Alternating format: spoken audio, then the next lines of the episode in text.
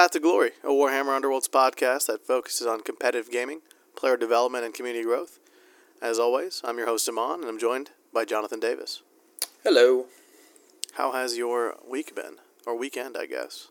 Um, very busy. I've been playing a lot of Underworlds games, more than I Yeah. expected to. Yes, that's right. That's that's specifically the case for you. Yeah, absolutely. Um, good man. Uh, how is uh, the home and the the uh, work from home life? um, pretty good. It just every day seems to blend into the other one. Really, I can't believe it's been four months. So Yes. Yes, it has. We're already in the second half of the year, so um, I guess for some people that's a great thing, and for some of us, we're just losing our minds. July is basically over. So Yeah, which is which is so crazy to me because I thought it just started. I know, I know. Well- Um, yeah. For reference, this episode was recorded on Monday, July twenty seventh of twenty twenty. In case you forgot the year, uh, the meta. How, how could you? Yeah. I mean, you might. I mean, it's just all blending in. Yeah. The the meta for the tabletop game is after the Wurmspat and Hrothgorn FAQ, including that gnarly far, and the meta for the online game is uh, just post Thorns of the Briar Queen release. Yeah. So um, a little bit of uh, I wouldn't say stagnation, but um, consistency now in kind of the um, in the game formats, right? Both online and in the tabletop officially. So we eagerly await more releases. Yeah, we do, but at the same time, like I think these are pretty good metas. So um, I am happy with generally the way things are going. We've had a, what three or four weeks of the FAQ now, the or and the FAR, um, Yeah, something like that. Going going pretty well. I think. Um, I of course I'm can't wait for new warbands, but uh, I am enjoying really the state of both of these games right now, the online and the tabletop version. Yeah, I would say that I am pleasantly surprised with the tabletop version of the game. Lots of viable stuff, lots of cool things happening, Yeah. and um, you know, of course, it's great, but new stuff, right? Yeah, yeah. I'm I especially the models. So Dude, the Crusher dude with like the backwards hand pose. So cool. yeah, they're really cool. Um, cool. Well, as always, we're also going to uh, cover some Underworlds news and community shoutouts. So um, before we share into that, uh, this is usually where we jump into our listener questions, but uh, no listener questions for this week. So if you have any, please do let us know on our Discord or on Facebook, and we'll make sure we get them.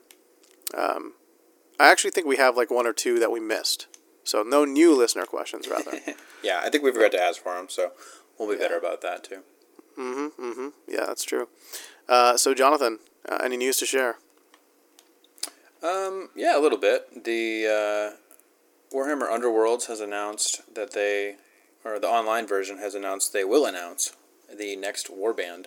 Um, I believe this week, so we can look forward to what warband they're adding to the online game. Um, Yeah. and then An announce an announcement of an announcement. yeah, exactly. Um, they like to do a lot of teasers and stuff, so and usually they'll do it on their Twitch channel, I think. So um, keep an eye out for that. Um, also, for the tabletop, the Warhammer community had an article showing that they have a roadmap for Underworld. So that was cool. I don't think they've ever really done anything like that before. Um, yeah, I think I think it was because like we hadn't got any news in a long time. First, it was Yeah. Lumineth. They were like running the charts, and then um, Indomitus dropped, which is the ninth edition box set for Warhammer 40k. Uh, you know, Yeah. which is Games Workshop's largest game. So of course, it required a lot of uh, media and, and press. I guess is the, the, the politically correct term. So um, lots of cool stuff, but uh, I guess they just did this to let us know that they still think about us from time to time. Yeah, I really appreciate it. I mean, uh, it's just cool to know to know what to expect at least because there's been some silence for a little while. Yeah, yeah, and they actually did like a small cool thing where they gave a free to play adventure Yeah. that uh, released this month. It uh, has that giant cyclops looking ogre troll thing from uh, Warcry, yeah. and you can play uh, you can play into it, and it's um, it's fun. I've seen the cards look pretty cool. I mean, he hits like a truck as he should. so yeah. uh, I've heard it's pretty tricky to actually uh, kill him. I think he reduces damage and um, he might have like uh, free damage or something. And apparently you can play him like four different ways. I haven't uh, gotten around to trying it yet, but I probably will soon. Yeah, I, I just looked at the rules briefly and I was like, that looks like a lot of fun. Um, but I'd rather go play with people. yeah, yeah. Maybe I'll get you know. my girlfriend to control the the crusher, something like that. Yeah, that might be fun. just like she crushes your life in real life. No, she's she's very nice. It was a joke. You she know, she puts up with this. I, I get to play a lot of. I get to play with. Uh, I get to do podcasts and play with toy soldiers. No, so- yeah, no, I I guess it sounds really bad. I was just making a joke because, I like, you know, know, know. whenever like gamers, like girlfriends or wives or SOs call, like we just drop everything and go, you know. Yeah, yeah. So, because, uh, anyways, And he has an Um, innate smash. I just noticed that too. yeah, he gets pretty gnarly. He gets pretty scary. Yeah. Um, and then on August, we got the we got the good stuff, Mm. Those orcs. and the witch elves. Come on, dude, Yeah, that's true. That's true. she she looks cool. I like the one with the whip. You would. Got that goblin mask type looking thing too. It's cool. I think she's a sister of Slaughter, is the uh, the right term Yeah. there. But yeah, they look pretty cool. I will say that some of them do look kind of stumpy, like um, like their proportions are a little. Yeah. Um, you, I don't. I guess off. Hmm. And, Like yeah. Some of it I think might just be the the camera angle. I have noticed that a lot of the camera angles um, for these pictures tend to look a little two dimensional uh, if they're at certain angles. That's fair. I think um, I think that was the case with the Wild Hunt, where a lot of people Yeah. were quite negative at first, but then when you finally get to hold them in person and see them, you're like, wow, these are beautiful.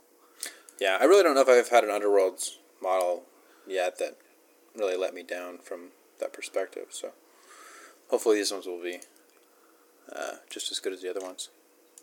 They are really cool. I haven't I hadn't looked at them since the article came out. I'm looking at them now. They should be a lot of fun to paint. Yes, or get commissioned. Whatever floats your boat. Yep. Teehee. um, so what we got coming out in September? Um, so yeah, they went over the uh, order of things. In September, they're going to have a multiplayer expansion. Um, so that should be cool. And then in October, we're getting a free fighter card download for multiplayer. It says. So that sounds cool. Um, and then in November, we're getting a free downloadable expansion. We don't really know anything more about that. And then in December, we're getting season four. So that should be cool. Oh yeah, Yeah. Can't wait. super for that. hyped. The uh, the the um, the card guy, or not the card guy, the card, or not even the card, the logo. You know, like the overhanging specter slash Oh face yeah, yeah. over every season. That one looks particularly cool. Yeah, it's uh, it's it's very similar to the one that we have now, but um, also pretty different. Like it, it doesn't really look like anything like the Nightvault and Shadespire one, but uh, Yeah, it's almost like it's a different creature or something. It- so that's it kind of looks like Predator meets Nurgle, yeah, that's a good way to put it. Yep. Right? maybe that's maybe he's the avatar of the Urgrub. Maybe Never that know. is. Yeah, that would You make, know? that would make sense. Yeah. Yeah, it looks Urgrubby. Kind of looks like that insect-ish, insectoid. I don't know. Somebody correct me. Um, those Krushas just look so cool. I gotta. Yes. I gotta gotta close that window. They're they're too cool. I'm getting distracted. Yeah, my favorite one is the dude uh, swinging the giant. Actually, you know what? I think I like Morgok. Uh, the guy, uh, the leader, of course, who's like Yeah. holding the one dagger and then one like reverse grip. I've never seen an orc fight with reverse grip, um, and I think that's just so cool. Yeah, yeah. I think that one's my favorite as well. But I like how they all look pretty different.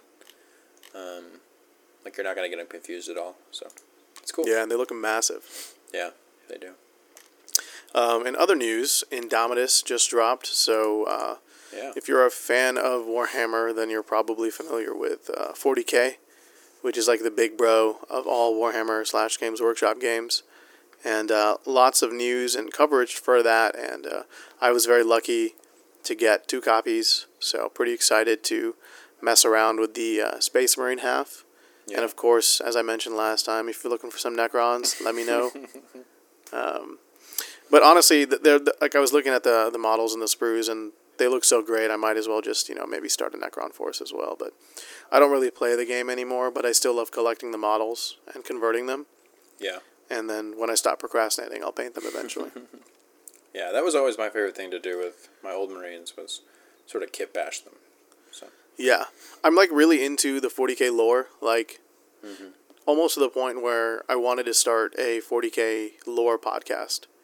Um, but then there were like so many other people out there who, who do it very well, and you know, um, but it's it's cool. Like I read all the books, Her- Horus Heresy. Uh, there's this new, um, like War of the Beast was great, and then there's this new one coming out that's based on the Indomitus Crusade, uh, which it's like a Dawn of Fire.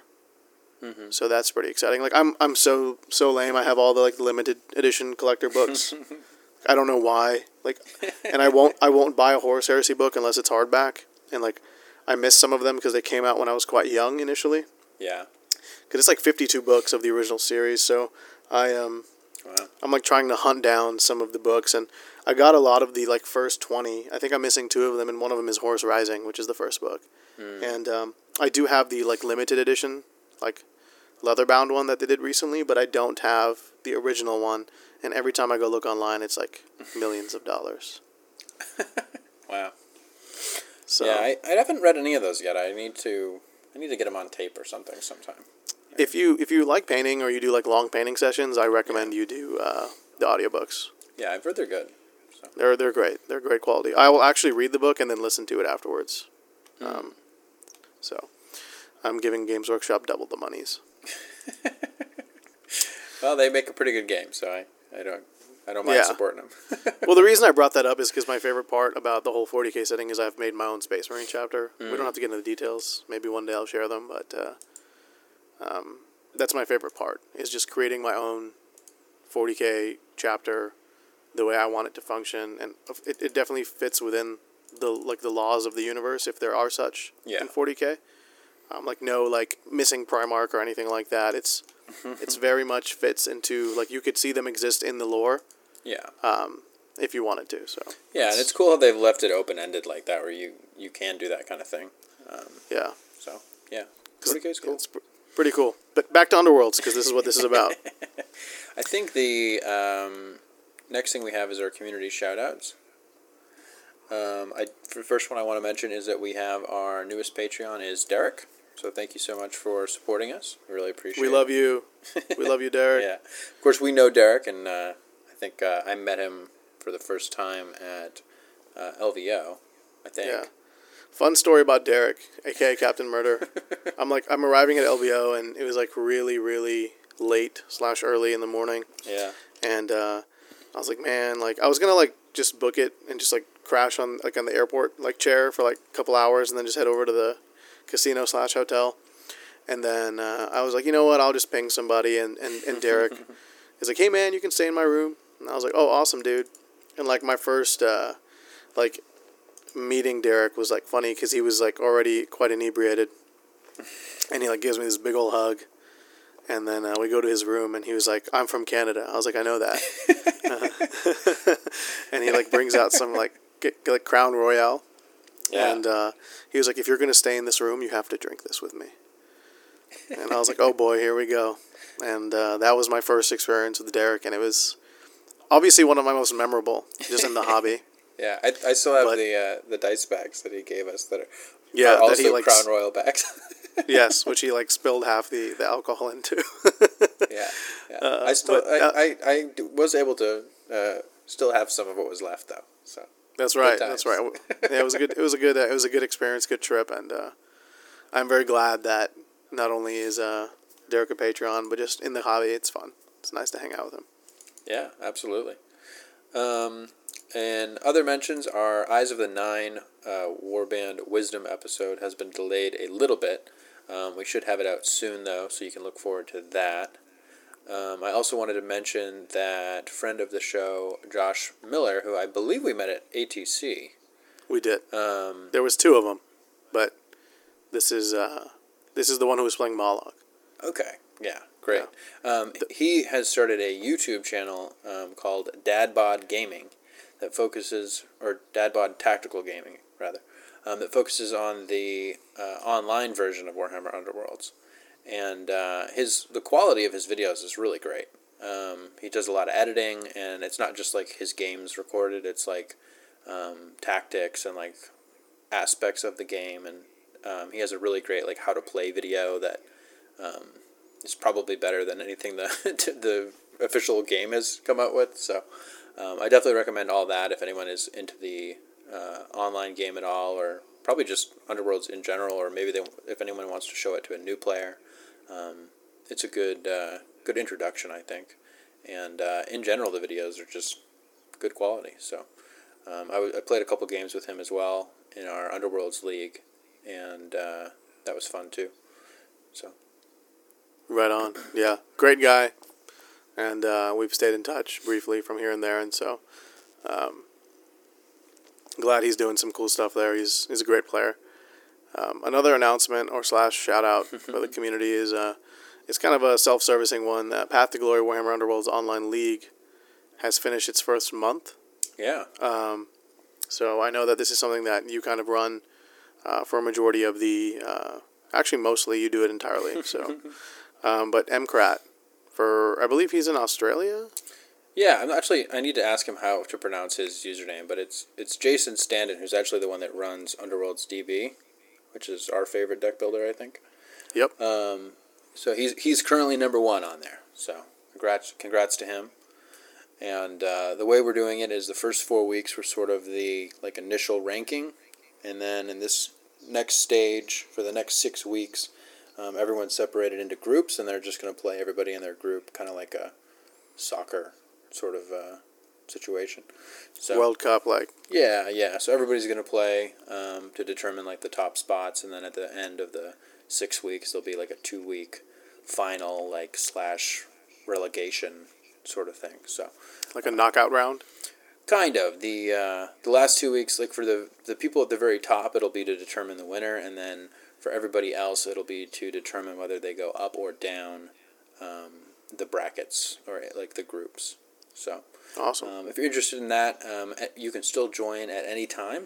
Um, you can just sort of jump in and um, you'll just start at the bottom and then you can work your way up. Um, it's basically one game a week, and uh, just let us know on the Discord if you want to join. So it's been fun Yeah. so far. I've played four games and I think I only won one of them, so it's it's not it's not easy. Got a lot of great. no, no, no. Some of the, the individual meta that has been created Mm-hmm. and the players that play in it is is quite interesting because it's so different from Yeah. the current game that we know now, the tabletop version. Um, and I even feel like it's vastly different from what it was when Shadespire was still out because the the warband pool is a little different. Um, there's a, obviously some noticed uh, noticeably missing members from the first season, but then of course Thorns showed up, and what we can Yeah. only assume is another um, more, I guess, cooler warband because clearly Reavers and uh, Chosen Axes aren't cool enough.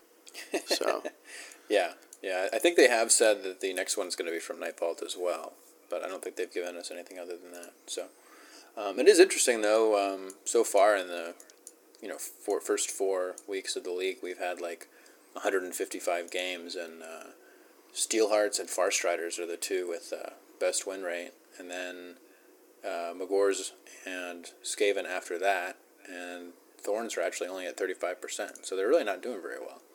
Um, so that's pretty interesting. they they need those Nightvault cards, man. Yeah, I think they probably do. So Um, also, um, in another league that we're running is the Path to Glory uh, Alliance Format League. yeah, So that's been really fun. I think we're in the we're in the second cycle now, and so um, it's it, it's going to be. Honestly, I'm really excited to talk about it, which um, we'll probably talk more about in our next episode. But uh, the games have been really fun. It's been great community response so far, and I've really enjoyed reviewing the decks and just looking at what the individual teams have decided or elected to play, and some of their strategies there. Like you're seeing some really crazy teams like Mollog, Despoilers, and uh, Skaven yeah, and then some more classic teams or teams that I would assume uh, that would be most people's go-to, which is like Grymwatch slash Thorns, and then Hrothgorn uh, and uh, Rippas, right? So Yeah, yeah, it's interesting because Hrothgorn is a lot more popular in the team league than he is, um, say, at the recent tournaments. Um, so Yeah. it's a bit of a different meta, probably based on you know warband card strength, um, oh, one hundred percent. but um, it's, it's pretty cool, and uh, it'll be exciting to see you know the teams as they face off and who ends up with the best score at the end of it. So very cool. We got some pretty hard hitters in there, so Yeah, lots of uh, lots of friends of the shows and lots of uh, players who have done very well at Grand Clashes, if not won them outright. So yeah. uh, Yeah. some really stacked teams actually. so pretty Yeah. exciting. And I think we'll talk a lot more about that in the next episode. Most most assuredly. Uh, let's jump into some listener questions. So um, these are uh, some of the ones that we weren't able to get to, but happy to uh, have them uh, discussed here. So this one is from Wath Lab, Yeah. uh, four dwarves and a bear. Which I'm not really sure what's going on there, but uh, n- new week, new question. Don't you think that the heavy drawing meta puts an excessive emphasis on cards, and that it could be a bit detrimental to the balance between the two main components of the game, positions or positioning and cards? What do you think, Jonathan? Um, yeah, I mean, I think um, I think this is probably something that we've talked about a little before. Um, we'll probably talk about it again. Um, I, I, I kind of think of the game as having three components: um, positioning, cards, and um, like attacking. And probably I would put dice in that. Um, and I do think that if you have too many card drawing mechanics, um, it could be problematic, or if there's too much of an emphasis on cards, it could be problematic. I think we've also ran into situations where, um, or could run into situations where the other two, you know, points of the triangle are too, um, too strong. But yeah, I would I would say that, uh, you know, I would say right now we are in a very card draw heavy meta, as I'm sure we'll talk about um, when we talk about the tournament today. But uh, I don't know if I think it's problematic at this time. It's just we are definitely emphasizing a card draw meta at this time. Yeah. Yeah, I would I would agree, right? So when you when you talk, look at you know anything really, if there's like three pillars or four pillars or Yeah. four concepts that in, that incorporate or create a game, if any one of them are overtuned or given more resources or given more um, care or love or just even attention, then it does throw the other ones off balance, right? And so, um, do I think it's at a point where it's unbearable? Absolutely not. Do I think it's at a point where it's noticeably strong? I, I Yeah. think so because, um, and it's something we've alluded to in previous episodes where we talk about to the end and digging deep and frenzied search and unnatural truce, where Right. these are these are quite quite great cards uh, for the most part, um, individually and then as a as a collective, quite powerful strategy in in in of itself. So I think it's something to be cautious about, something to be uh, aware of. But I don't think it needs like to get hit right now uh, with a far list or anything like that. But Yeah. Da- Yeah. I would I would agree with that. I mean, I um, I think that because frenzied search is restricted, um, that is a pretty expensive cost. Um, and I would say it's the best card draw card we've ever had, and hopefully it's the best one we ever have because it's really really good. Um, Yeah, great card, and uh, it, it. But you know, it's interesting because if you look at some of the other more passive strategies, where I guess you could incorporate drawing cards as a passive strategy because it's not interactive, is uh, or very minimally interactive rather, is that Right. if you look at like acolytes, for example, Mhm. There are the three tomes. restricted cards in that strategy, tomes. yeah. And if you looked at uh, Katophrane relics, they were they're pretty expensive individually after their uh, erratas. Uh, the only other, uh, I guess, passive strategy in the game currently uh, is Lost Pages, and that one is a kind of a heavy tax in itself because it demands a wizard, and uh, it's a very clear cut uh, weakness in that some of those upgrades just aren't very good Right. um, and sometimes redundant when it comes to like Jared's Spirited Sphere and things like that. So Yeah, Um, it can also be hard to mulligan in those kind of builds. Hundred percent, hundred percent, and uh, and and that's one thing I like about the Lost Pages is that it's it forces you to play a very specific way, and there are weaknesses that can be exploited. Yeah, Right. Yeah, and I think one of Whereas- the things that Ollie mentioned, but to the end, is that one of the things that it makes you do is spend all of your cards. Like you can't really keep cards at the end of your round. You know what I mean? Exactly, exactly. So you have to kind of just keep burning through them, and Yeah. um, or throw them away, uh, which there's no point, right? So, uh, I- you know, I, I would be concerned if there was more draw added to the game.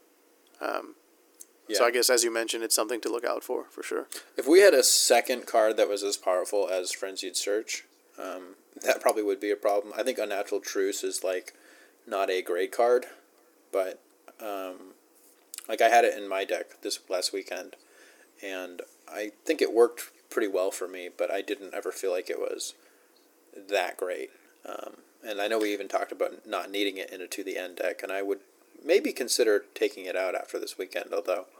Um, I think it did help me get through my deck faster.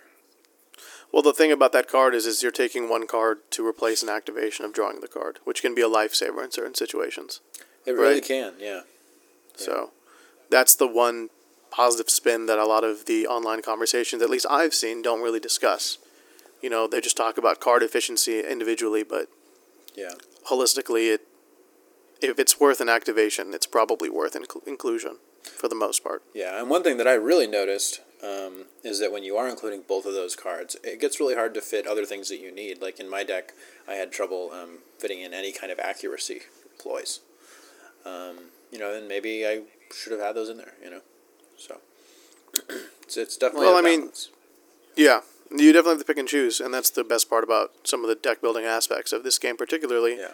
Is you can't do everything. So you either go all in on one thing, or, you know, identify in other ways, and, and you try to move forward with that. But um, this kind of conversation kind of draws into our next question, which is uh, from Tommy Conboy, friend of the show as well. He says, I think draw tech is dangerous in any card game as it makes certain overpowered combinations more dependable. Either draw tech should be something easily attainable for everyone through a variety of different cards, or there should be none at all. And I find that quite fascinating because uh, Tommy has um, famously always taken draw engines in his deck. If you look at his first win at a Grand Clash uh, with uh, Wi- oh no, Guardians, he had improvisation in it. Mhm. And I'm not sure if he had uh, Duel of Wits as well, but I know he had improvisation. And uh, when I read about how he had done and spoke to him, uh, or read or been part of like group conversations on the discords, he specifically mentioned that that card saved his butt so many times. Yeah, and I think he actually didn't run any at the last event that he came second in um, against Ollie. And one of the things that he said on uh, the Steel City podcast was that he really wished that he had uh, made room for uh, the card draw this time. So um, it's it's definitely powerful. I think he's right about how um, it does make overpowered combinations more dependable, and I think that you'll notice as well that the cards that are doing really the decks that are doing really well with to the end um, and all the card draw are also decks that will utilize a lot of pushes um, and a lot of control ploys like that in order to score things like uncontested or um, path to victory and things like that. Um, Ollie's deck is a great example of that, um, and my deck at the last event kind of did the same thing, as we'll talk about. Yeah. Right on. Well, let's talk about it. Let's talk about the meta. Sure. Yeah. Um, so I guess the first thing is a question for you. Um, how do you think the meta has changed since our last meta episode, just a couple weeks ago?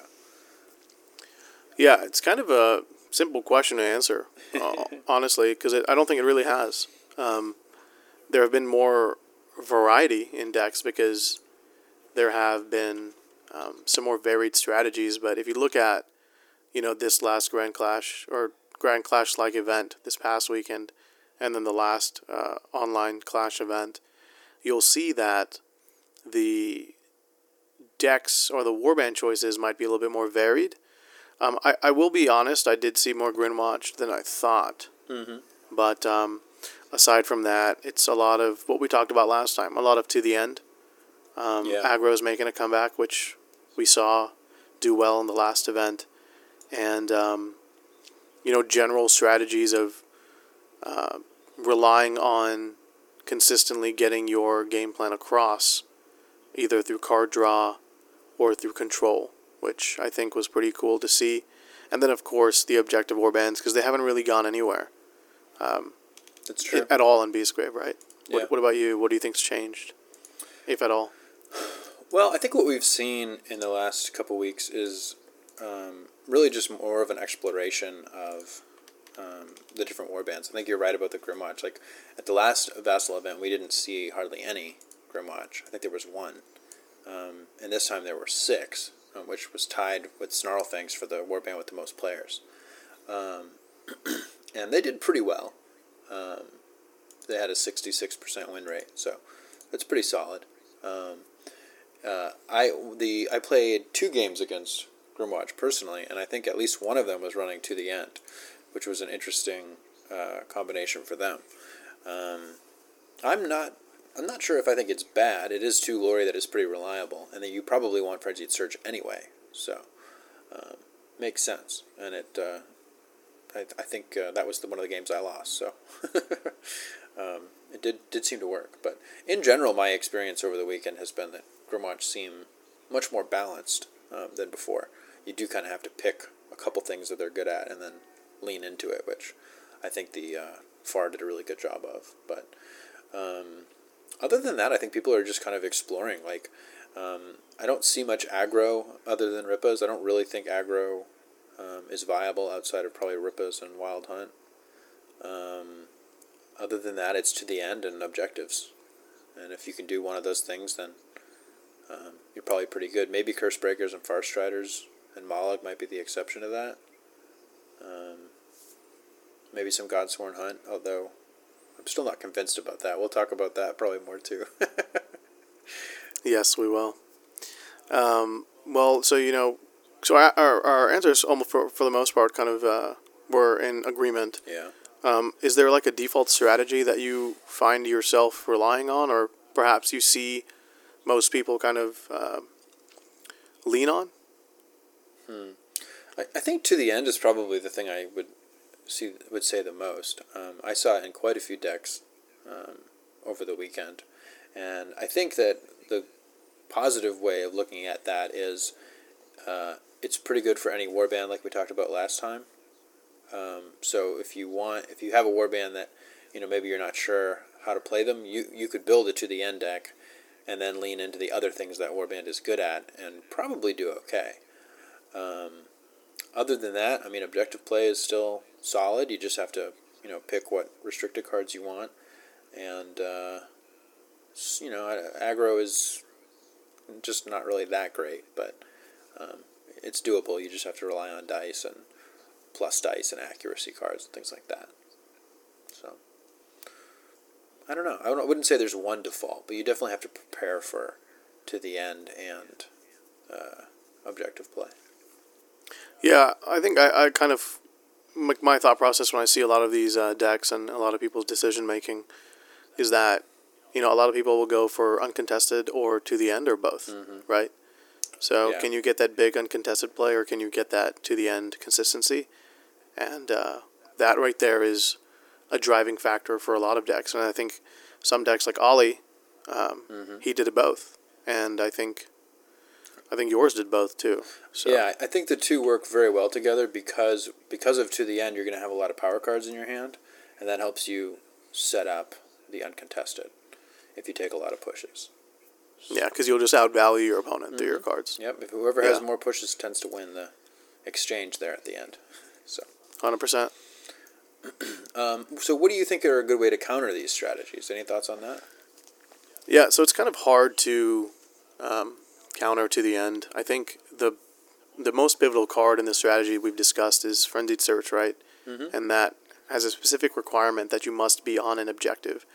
So if you want to get really aggressive and you want to stop these uncontesteds and these to the ends, or at least delay them, you could play a very, very anti push or, or slash push deck where you're taking a lot of cards that you know, I think Restless Prize is actually a really great counter to both. Yeah. Um, Restless Prize, a Nightmare in the Shadows, Distraction. Uh, if you're if you have a faction uh, distraction, that's great. Uh, Mischievous Spirits is like a go-to now. Mhm. And then I think aside from that, which is why we're seeing a little bit more aggro, specifically in the two war bands you mentioned, was bec- is because they're quick. And if they can get in your grill really quickly, you have a hard time uh, committing to, being, to trying to do those other things like holding objectives or drawing cards. Mhm. Because if you don't deal with the threat in your face, you lose. Um, right. So th- that's for me is the way you would counter it, which is kind of, for me, I don't know if that's a good enough answer because it's almost like take the best cards in the game, and then hopefully you know it'll Yeah. stop them from playing some of the best combinations in the game. But I mean, in a nutshell, that's a competitive game, right? And so you kind of have to follow one of those two rules. And if, I think if you can do both, that'd be insane. Uh, I don't know if you can do it consistently enough, but Yeah. you know, what about you? What do you think is a is a good way to counter that? Considering you've you've played with that with both of those strategies quite recently. Yeah, so I, I think we're talking about to the end and uncontested, um, I don't really think there's anything you can do to specifically to counter to the end. Um, I think we've mentioned before you could take one step ahead, but I don't find that to be worth it. Um, I maybe I need to try it. Maybe I need to put a deck together with that and just see. But um, I'm I'm not too hot on that idea. I do think one of the best things you can do for uncontested is just make sure that if you can, when you move or charge, you're moving on to an objective. Um, it's always better to make them push you off and then perhaps have an answer um, yourself. Um, I would say you should wait to play things like mischievous spirits and things like that um, to try to cancel those things out. Um, I, I, I think you're right about Restless Prize. Um, I included it in my deck um, to help me score uncontested and things like that. Um, and I don't think most people are considering it when they're restricted cards right now. So I found that if I have it in my deck, it's almost impossible to counter it. Because previously, the best counter to Restless Prize was another Restless Prize. Now, Right. it's like you need two pushes or something. Um, I also don't see very many people running Sidestep. Um, all, all, like very, very rarely. Um, and I think that's a really powerful card right now because, um, you know, sometimes you just need to get back onto that objective, or you know, at the end you they'll distract you somewhere, and you know, sidestep is the hard counter to distraction in a lot of ways. Um, Yeah. It's interesting you say that too because um, it's also a great aggro tool. yeah, I think it is. Just just in the exact same way distraction is. I think there's a little bit more power when you can like move an enemy into a lethal, Mhm. right? Versus you moving closer to someone. But even if you remove that lethal hex around in that scenario, it's almost the exact same card in a way right. in, in terms of that aggro uh, aspect, which is pretty cool. Yeah, I think so. Um, and I mean, you know, as always, a a big part of this game is you know trying to figure out what the other person is trying to do, and then in your movement and target priority and like power card budgeting, um, you have to figure out how to stop it. So sometimes that's killing the fighters that are going to get uncontested. Sometimes that's blocking it. Um, I will say that with uh, to the end, if you put enough pressure on um, those war bands, typically they're lacking um, accuracy and uh, they may have damage upgrades like great strength and things like that. But they usually don't have room for all the pushes they need and all the damage that, and the accuracy that they need in their ploys. So if you put a lot of pressure on them right away and can kill a couple of their fighters, um, especially their more important ones, um, they may find it just too hard to score the rest of their deck. And although they will get to the end, um, you may be able to outscore them that way. So um, I found that to work pretty well. Yeah, I agree. One thing I did notice that is kind of helpful as a way to counter um, is, um, and it kind of actually, I thought about it because you said, I don't know if uh, one step ahead is worth it, is daylight robbery because I've been seeing that card everywhere. Yeah. And it's actually such a powerful two glory swing because if you can get one of those early glories that you need to like cycle through your deck or play upgrades uh, on a 50-50, you know, your opponent can steal that from you and then now you like you wasted a card you scored almost and then it just completely derails your strategy because you're maybe relying on that glory to do other things or score more glory. And so in that respect, I think one step ahead is just maybe something worth considering again because of how often I see people get daylight robbery off on one another Yeah. And then maybe because of recency bias, me as well, right? Yeah, at least one of my opponents uh, over the weekend played it, and I I, th- I was lucky. I think it only went off once out of the three times, um, and it wasn't at a time that it really mattered to me. Like I, I think I had, uh, you know, it was like the second round or something, so we both had a fair amount of glory by then. But uh, it's extremely powerful in the first round, uh, just all, infuriatingly so. um, I actually had a player. Um, try to do a combo on me, they killed their own Jagathra and then tried to steal that glory. and it didn't work, so that was a funny swing in that game. yeah, that's that's crazy. They were I'm like, sure Are you ready for the power well. play? And I was like, Do it. and then it didn't work. So. I think I got strong start off of it too, so it was it was not good for them. But if it had worked, it would have Right. been really cool. Yeah, definitely. I'm sure they got martyred as well off it or something. So Yeah, that would have been that would have been the ultimate power play right there. yeah. yeah, I think that's a good card. So um, what was the one war band that you saw this weekend that you didn't think you'd see? Um, I think it has to be Godsworn. Um, I was not expecting to see so much um, of them. I played two different Godsworn players. They were the only two players at the event, um, but they did pretty well, um, which I think is also a surprise. Yeah. Right on. Yeah, and, and and maybe I'll need to you know find out what one of those decks looks like, and I think I actually have one of them we can talk about. Um, maybe give it a try. I mean, we know to the end is reliable, and uh, one of the players did really really well, so um, there might be something to it. Right on. Anything for you? Uh, I think I, as I mentioned earlier, Grymwatch. Like I knew we would see one or two, but I didn't think we'd see six. Yeah, that's true. I think uh, I think there were two in the top eight as well. Um, yeah, fourth and seventh um, going into the second day. So um, pretty good showing. So they're obviously not uh, they're not gone, but in in the two games I played against them, I felt like they felt kind of like they should. So I'm actually excited to you know give them another spin now that I don't like I don't feel like they're the noob stomper that they were before. Or have quite the explosiveness. So Yeah. Well, since we're talking about uh, warband performance, let's get into our tournament performance. So, sure. um, as we've mentioned numerous times now, we both attended the um, online community Discord clash. It's the third one uh, of the uh, the year and of the summer, and so this was one was run by Benny Monahan. So, a big thank you to Benny for running the event. Everything went very smoothly as far as we could tell Yeah. and uh, it was uh, it was pretty nice uh, run through BCP, which um, does bring its own sets of issues and challenges, uh, particularly when looking at the day two. So whoever has the highest score on day one looks like they won the event. Um, but you know that's something that I hope the BCP team can work on Best Coast pairings. Uh, but what did we bring? So I have been talking a lot about Wild Hunt in general. So as uh, no surprise to anyone who listens, I wanted to play something simple, something easy, something I didn't have to think about. So I built an aggro Wild Hunt deck with every ping damage card I could fit in. Yeah. Yeah, it was uh, it was a lot of fun.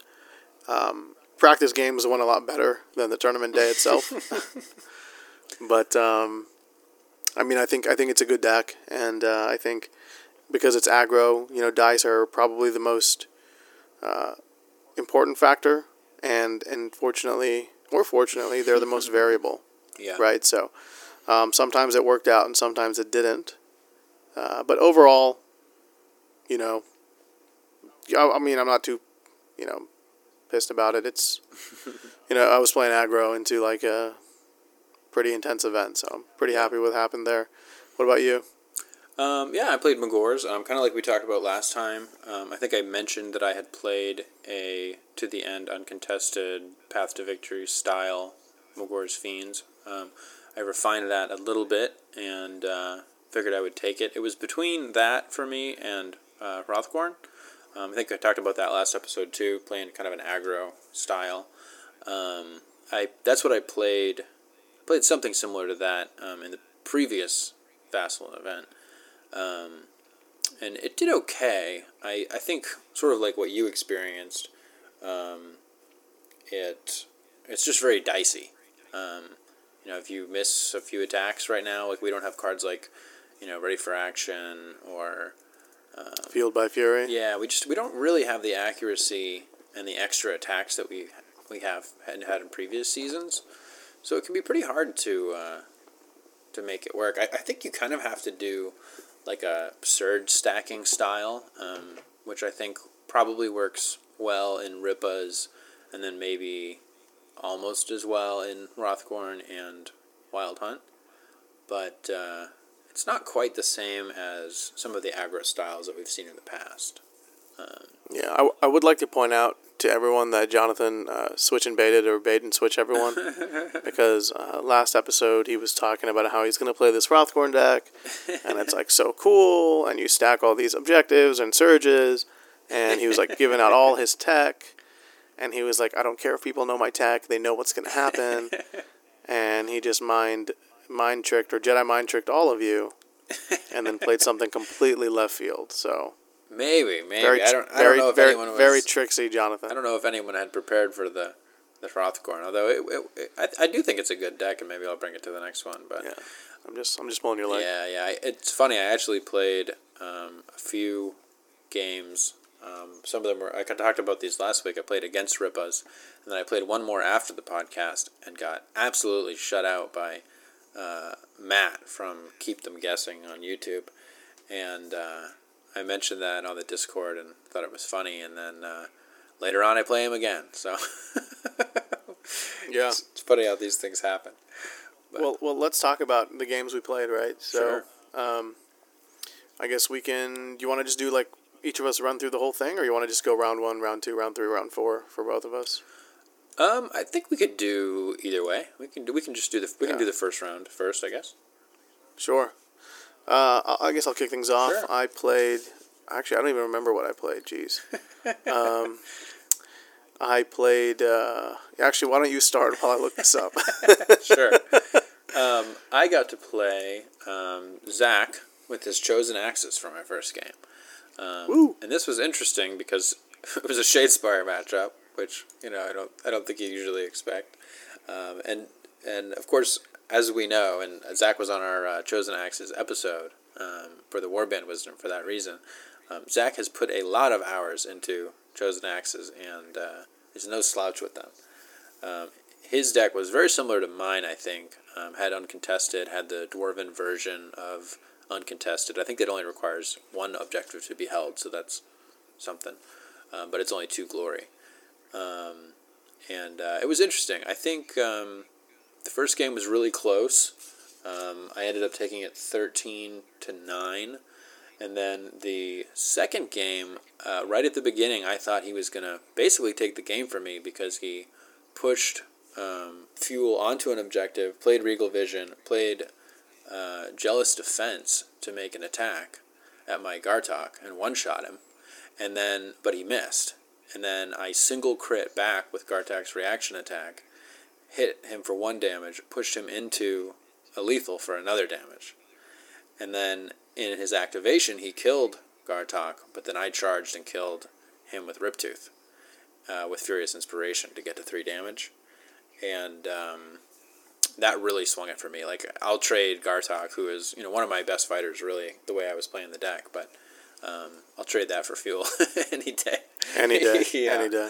Yeah, and it's like if if that hadn't happened, if he had hit uh, Ghartok, or if I had just missed the reaction, I could have lost Ghartok to Jealous Defense, and then his in his activation, he could have charged and killed Riptooth or Zharkus or something. And like the weird thing about my deck is it's a lot like a um, uh, Lady Harrow's deck in that if I lose one fighter, I can still sort of do what I need to do, stay on two objectives, maybe kill something.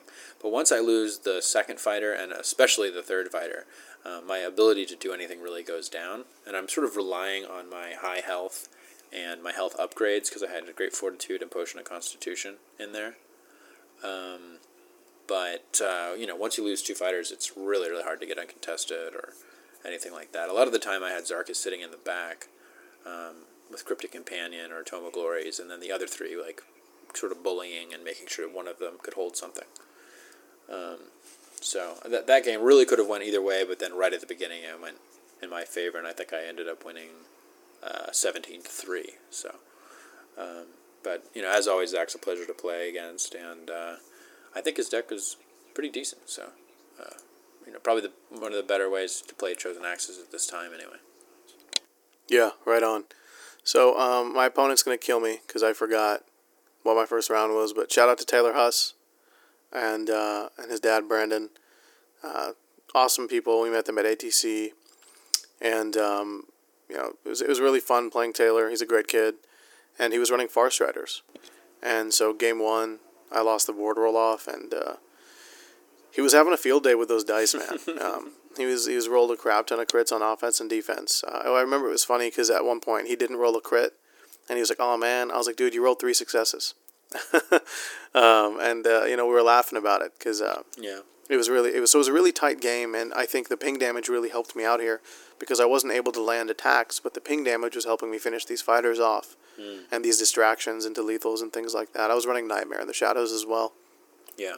And so this like it comes down to this last activation where he uh, swings and then I manage to crit defend, and then um, you know I uh, charge one of his fighters with Karthaen, and uh, you know take him down, score a run down, um, cover ground, and then uh, I think gathered momentum because I scored two. Other, well, I would have scored it anyways, but Yeah. it was a pretty pretty big play for me, and then I ended up winning eleven to nine. So just by the skin of my teeth, really. I was down the whole game, but managed to managed to pull through. And then in game two, uh, I won the ward the board roll off. So I maxed offset with the amber board, which I know it's, you know, I wouldn't have done it in a normal game, you know, but it's you know we're playing competitive events, so what's my best opportunity of winning? And I, you know, from the first game, I realized his deck was more dependent on getting kills than mine. So he was the beatdown. So I made the beatdown come to me, and uh, he actually scored. Early on, we were pretty close on the glory, and uh, but then once I took down Farstrider and Eagle Eye, it was kind of tough for him, Mm-hmm. and so I ended up winning uh, thirteen to five there. But uh, low scoring games in general, but uh, was able to kind of build some of that glory diff up a little bit. Uh, so uh, wonderful games again. Taylor's a great opponent, and I think if he had uh, if he had won boards in game two, it would have been a different story, maybe for sure. But I didn't I didn't see much ping damage from him, so I was really interested in what kind of deck he was running, and we never really got to talk about it. Um, Too much. Yeah, yeah I, I, I do think that's can be a tough matchup for the Farstriders because um, I don't think the wild hunt the wild hunt get a lot of glory off of just one kill, um, kind of like you were saying with all those cards, and then you also have the two glory for a four health fighter. Um, Yeah, which I forgot can mean at any point in the game. Oh, For some reason, I was thinking like it had to be that turn. And then I was like, let me just make sure I read this right. And I was like, oh, he just has to like the four the four wound fighter just has to be dead in general. It doesn't Yeah. specify when. yeah, And I was like, oh, this is so much better than I thought it was going to be. So, which I don't know why I made I misread that, but it was early. It was like you know I don't wake up early on I the know, weekends, I know. and it was like eight a.m. like tea time, and I was like, oh. so Yeah, yeah, cool, cool. Um, and then my second game was against uh, Grymwatch with uh, player Beardarm, who I think his name is David. Um, this Yeah. was a pretty interesting game. The first game, uh, he won the boards, set up diagonal against me, which I think is pretty clearly the right move.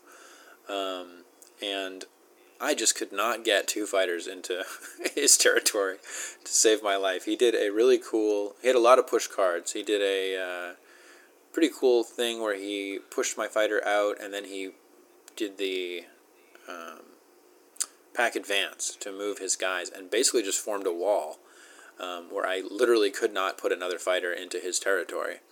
Um, and I ended up, you know, killing one of the fighters at the wall. But I just every activation, he was sort of one step ahead of me, where, you know, he'd he'd block it, and then I would have to charge into the, the wall he was creating.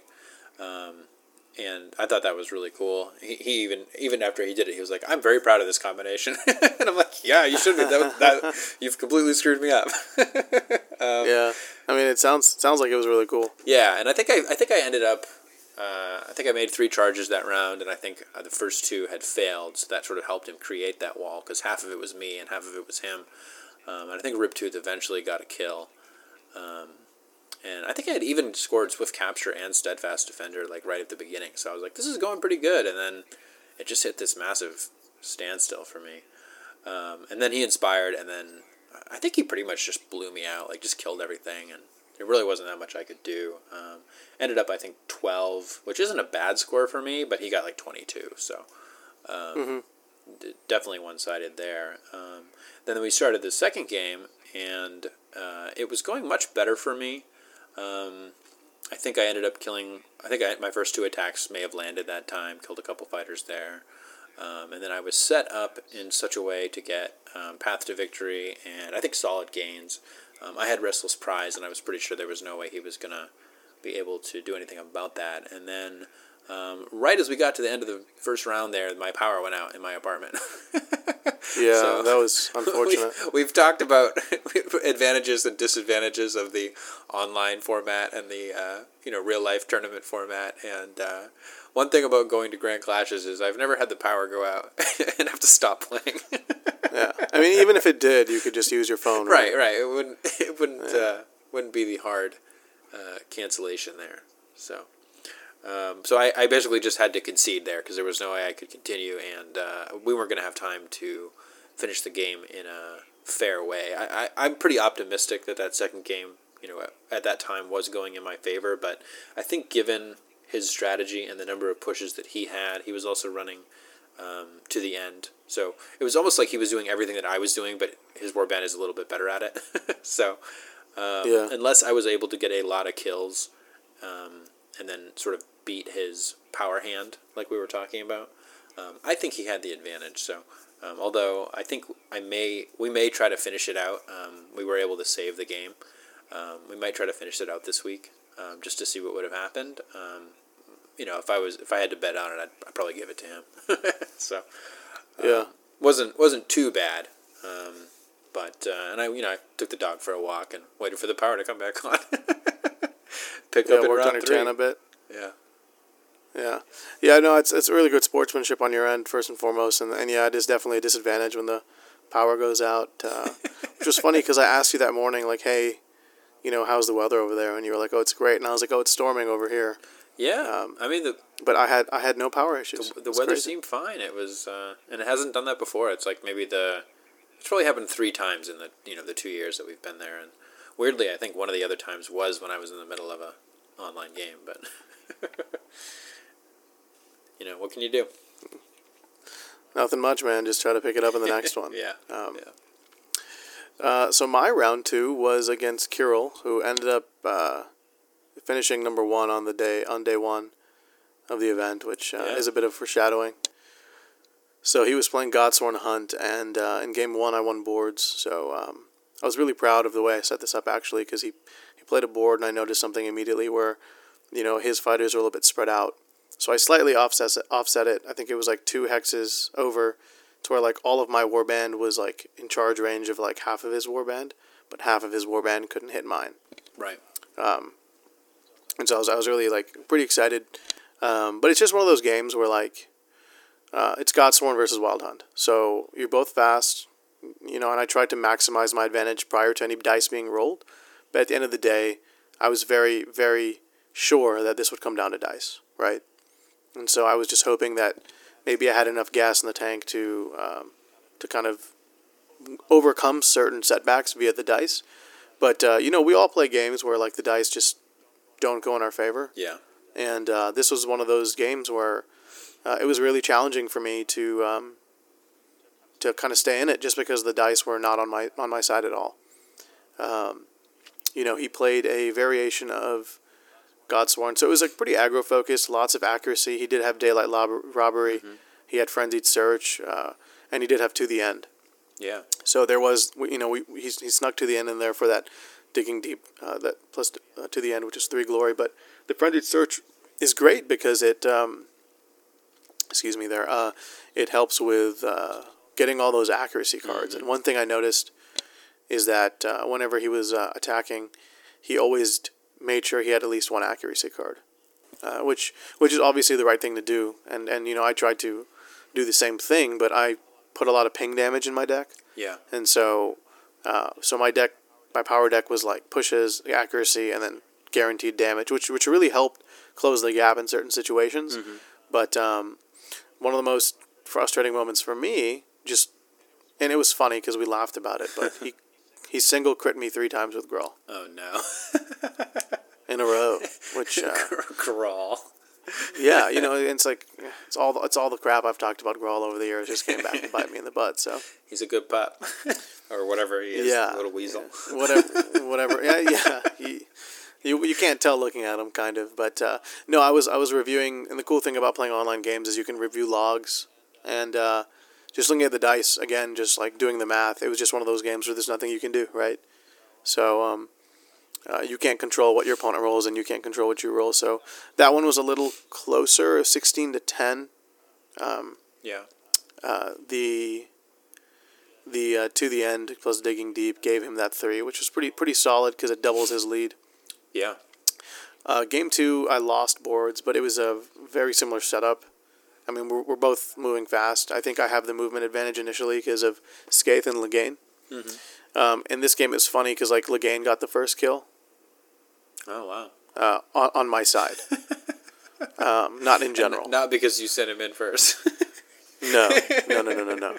This was like, oh man, I need to do something. Hopefully the cat hits it, but I have no accuracy guards left. oh yeah. Roll two fury, get one crit, and I was like, okay, well, you know, I guess I I deserve that one. But again, it was another one of those situations where my opponent rolled a, a very large number of crits. Uh, again, this doesn't take away from his strategy or his play style because he obviously played very well, Yeah. and he did very well. He got number one on day one, so I can't take anything away from his strategy. He played his deck very well. He had a great uh, glory boost at the end of the game, and he liked to make sure that he was drawing a lot of cards to stack into um, those accuracy cards that he could. I remember in one attack with Theddra, he played three accuracy cards. He's rolling like like eight dice. You know, Yeah. like I had no hopes of defending that, which makes sense on that one particular attack. Yeah, I, I think Uh, that's but how again- you need to play Godsworn. And looking at his deck, it, it definitely seems like he um, was trying to do that. And then he has Daylight Robbery, which helps them get that first glory, which is so important for them because they need to inspire. Because yeah, they they inspire, and and the I've I've never really seen Oathsworn attack in a deck before, but you know he he stuck it in there, and I thought that was really cool. Um, but again, it's just like yeah, looking at the logs, he literally crit everything. Like in my notes, opponent crit everything. This is stupid. I'm very frustrated yeah, just reading, like you know. That'll happen, but like yeah. it, it, it happens, you know, and you, and and that's all you can do, and you just got to move on. And uh, he was a really really nice gentleman, really cool person to talk to, and uh, he he you know was like, this is crazy. This is the, this is this is this is the best I've ever rolled in my life. And I was like, well, hey man, yeah. you know, I mean that we've all been there. that happens sometimes. Sometimes you roll so good you feel like you need to apologize. You know. yeah, and, and, and, and, that's what happened. And so you can't you can't get mad at somebody, right? They're not they're not like purposely creating a crit. Like they're just pressing Control F. Yeah. Like exactly. Yeah. so, uh, it's what happened. And obviously, like you know, you you vent to whoever you need to. But I was I was very kind to my opponent, and yeah, yeah, it, it is what it is. And you know, in an aggro fest uh, with a very similar warband style and glory cap in your game, that was the one variable, and it it'll it'll definitely tilt the the outcome. And he got it. So well played to him, and um, yeah. you know, nothing you can do there. Yeah, I, I imagine his other three opponents on that first day had very similar experiences. From what well, I that's heard. the thing, right? Is oh, is it? Yeah. Well, because I mean, again, he's stacking a lot of these accuracy cards. Yeah. It's something that Jimmy did too at uh, Gen Con. But um, what with, but it was just like it was just like those roles you understand. Like you can't Yeah, you can't yeah. beat that. There's a lot of investment there. You have to take it. It's those roles where, you know, you're rolling like four or five dice. You get no crits. Yeah. And then he crits you out with one dice. It's like that's when it starts getting frustrating. Um, but uh, you know, I, I, I didn't tilt. I was uh, I was colorful in my language, but it wasn't it wasn't targeted to anyone. It was just yeah. expressions. Yeah, Right, I mean, so- I, I, think that's the important thing. Just you know, maintain the positive attitude, be a good sport, and vent about it later. you know. Yeah, I mean, you definitely got a phone call right Yeah. after, right? Yeah, yeah. I was just like, ah, and you were like, hey, man, it's cool. Yeah, So it happens. um, it, it happens. Nothing you can do about it, man. So uh, let's go into round three. Yeah. s- Speaking of it happening, the next game I was on the uh, delivering end, I guess, of of amazing dice. Um, this was against Godsworn Hunt as well. Um, another player though, um, I'm actually not sure how to pronounce the name. Evgeny, I think, is what it says in BCP. Um, And uh, man, the first game was like I think I either crit or just I hit and they didn't roll anything uh, successful, which I guess for Godsworn really isn't that likely because they're on one dodge. But man, it was just basically I just killed everything, um, and it was it was one of those games where I was like, you know, I'm gonna roll two smash on Zharkus, and of course I'm gonna kill you, you know. Every, everything Yeah. just worked. So the first game was just ridiculous like that. Um, I ended up winning 22, which is a pretty big score for me, um, to two. So it, it everything just worked. Um, the next game was much much closer, and I think I got to see um, how the deck you know actually worked and what what the game plan was supposed to look like uh, on his side. And uh, we ended up tying that one, um, ten to ten. But uh, I believe I was wiped out. Um, and if I wasn't wiped out, no, I was wiped out. Yeah, he just wiped me out. So I ended up losing on that. Um, and uh, then the next game uh, was not as heavily in my favor as the first one, but uh, it definitely um, definitely was in my favor. The interesting thing about the Godsworn into Magore's Fiend matchup is, although I don't like losing a fighter because um, of Worthy Kill, that two glory is pretty devastating. Um, it's actually a little bit difficult for Godsworn to kill any of my fighters before they have their first couple glory. Um, and I think this was the game where the daylight robbery failed in the first and the third game. Um, I think it went off in the in the second one, which I guess probably did help him win. Um, but uh, it did not. I don't think it went off in the third one. So um, really, once if you're able to kill Theddra and you're able to kill uh, Grundann, it's really difficult for the Godsworn to kill you. Um, Yeah. Shond doesn't have concealed weapon anymore, so it usually takes two upgrades or upgrade and inspired attack, things like that, um, to get him to the point where he can kill you. So um, it's actually pretty nice having those beefy fighters. Um, and I, I, that's one of the reasons that I thought this strategy would work with Magores is because if I am against one of these, you know, relatively easy to kill aggro warbands like Wild Hunt or, uh, you know, Godsworn Hunt or maybe Reaver, something like that, um, I was pretty confident that I would be able to out aggro them and, you know, out trade them, which is kind of what ended up happening. So I ended up taking that one um, 12 to 4, but I did drop a game, um, which, you know, I was worried that would hurt my tiebreakers. So um, uh, kudos to him for taking that one off me. the other ones were just like, Yeah. I, these dice, you know, what, what can you do? But um, how did your round three go? Yeah, so I played uh, Martin Higgum, um, and I played into Lady Harrow's. And uh, first game, he won the board roll off. And uh, he was like, I hope you don't have purifying rights. And then he max offset me. And um, I was really hoping that I would get, he would just get all evens, right? And so I would get maybe an odd Yeah. but he, he ended up not uh, getting that, and so um, I got my I just kept drawing, got my draw cards early, and I just started charging like a madman. Yeah. He got really aggressive with Lady Lady uh, Harrow, uh, which I was able to take advantage of. Um, I forgot. I think the anguished one who like negates crits. Oh, she's so good, Yeah. and um, that was a close game. I think I won by two or three. Very close game. Uh, second game, offset again.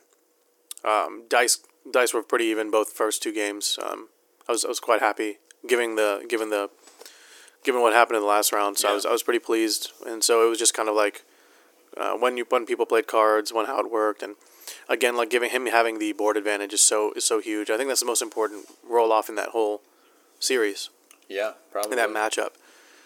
And it was something I was very concerned about. Um, but, you know, I, I felt like I had the cards. Um, but uh, unfortunately, it just didn't work out. Uh, I, I always I always killed Lady Harrow, but I think I spent too many resources trying to do it in that game, Mm-hmm.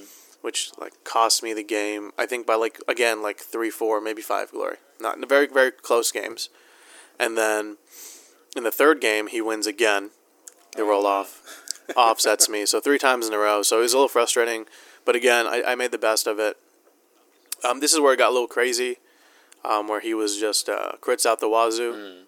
So um, again, nothing you can do there, right? Uh, we were in combat. We were, tr- we were trading blows, um, but you know he got crits in more pivotal moments, and so again, it's just the way the game works. It is what it is. Um, you know, typical Lady Harrow's playstyle, which is, is which is very strong, and he did it well. Martin did a great job, and he he took every. He even said like, "Man, if this was a friendly game, I." would- Excuse me, this Thai food. um, I uh, I wouldn't I wouldn't have I wouldn't have done you like this, but you know I'm trying to win here, and I go no, absolutely. This is this is what you should do because if given the role, like I'm gonna like line up on the on the line for you, Right, right. and so I think um, you know it is what it is, and uh, is another one of those instances where your opponent apologizes. He's like, "This is the diciest game of my life," and I go, "Hey man, like it's all good," and so. Uh, I think I got pretty pretty beat nasty in that third one. So, uh, you know, regardless of the way the dice fell, um, it's a strong. It's a it's a very big weakness of aggro warbands is that max offset, especially with Amber Bones in the middle. Which is funny because I won the Amberborn matchup, which is the hardest one. Yeah, the Amber board, yeah. But then, but I lost to the other ones. But there's some good- there's some great like lethals and block texts he can provide, and of course he's a ghost, so he can move through them. So Martin played the the, the matchups very well. Yeah. Um, he played to his strengths, and he made the right choices. Like max offsetting me is the right choice, and playing passively is the right choice, and only going in when you are able to score something else while you know inspiring on the charge uh, was was quite powerful. So, uh, very well played to him, and uh, you know, it was a it was a, it was a close set, um, and I I really uh, would have liked to see where it would have gone. Uh, had we played like a couple more games, you know, so Yeah. very, very cool. Yeah, because I think that matchup really does come down a lot. Like when both people are making the, the best choices, a lot of it is going to come down to that board roll off, and then when you are able to close the distance, you know, do those attacks hit? Um, A lot of I find a lot of those games, um, and I had a couple of them like that later. They really tend to swing on, you know, I charge and I miss, and then you charge. If you miss, then we're okay. But if you hit, then I really need to hit the next one. And if I miss that one and then you hit the next one, then sometimes that can be like almost the game, unless you know something really important happens. Um, Yeah. that, it's, it's it's kind of interesting. You're a lot of the time you're just sort of hoping that things turn out average. Um, Absolutely, and and and you, but you can't hope. you know, like when you when you can, Yeah. right? Like I, I really, even and, and I and I reflected upon it after the game. I was like, maybe I shouldn't have put so much ping damage in here, and maybe I should have put maybe more accuracy cards, right? Because Mm. I can't, you can't, like you can, you can definitely just get boned by dice. There's nothing wrong with that. It happens all the time, every day. yeah, but I just kind of walked away thinking like, you know, how do I how do I make sure I I make my deck better? And one thing I noticed was like I have Tome of Offerings in my deck, mm-hmm. and I was like maybe I need more draw. So I, I'll probably drop Tome of Offerings because like realistically I'm only getting one to two glory off it. Mm-hmm.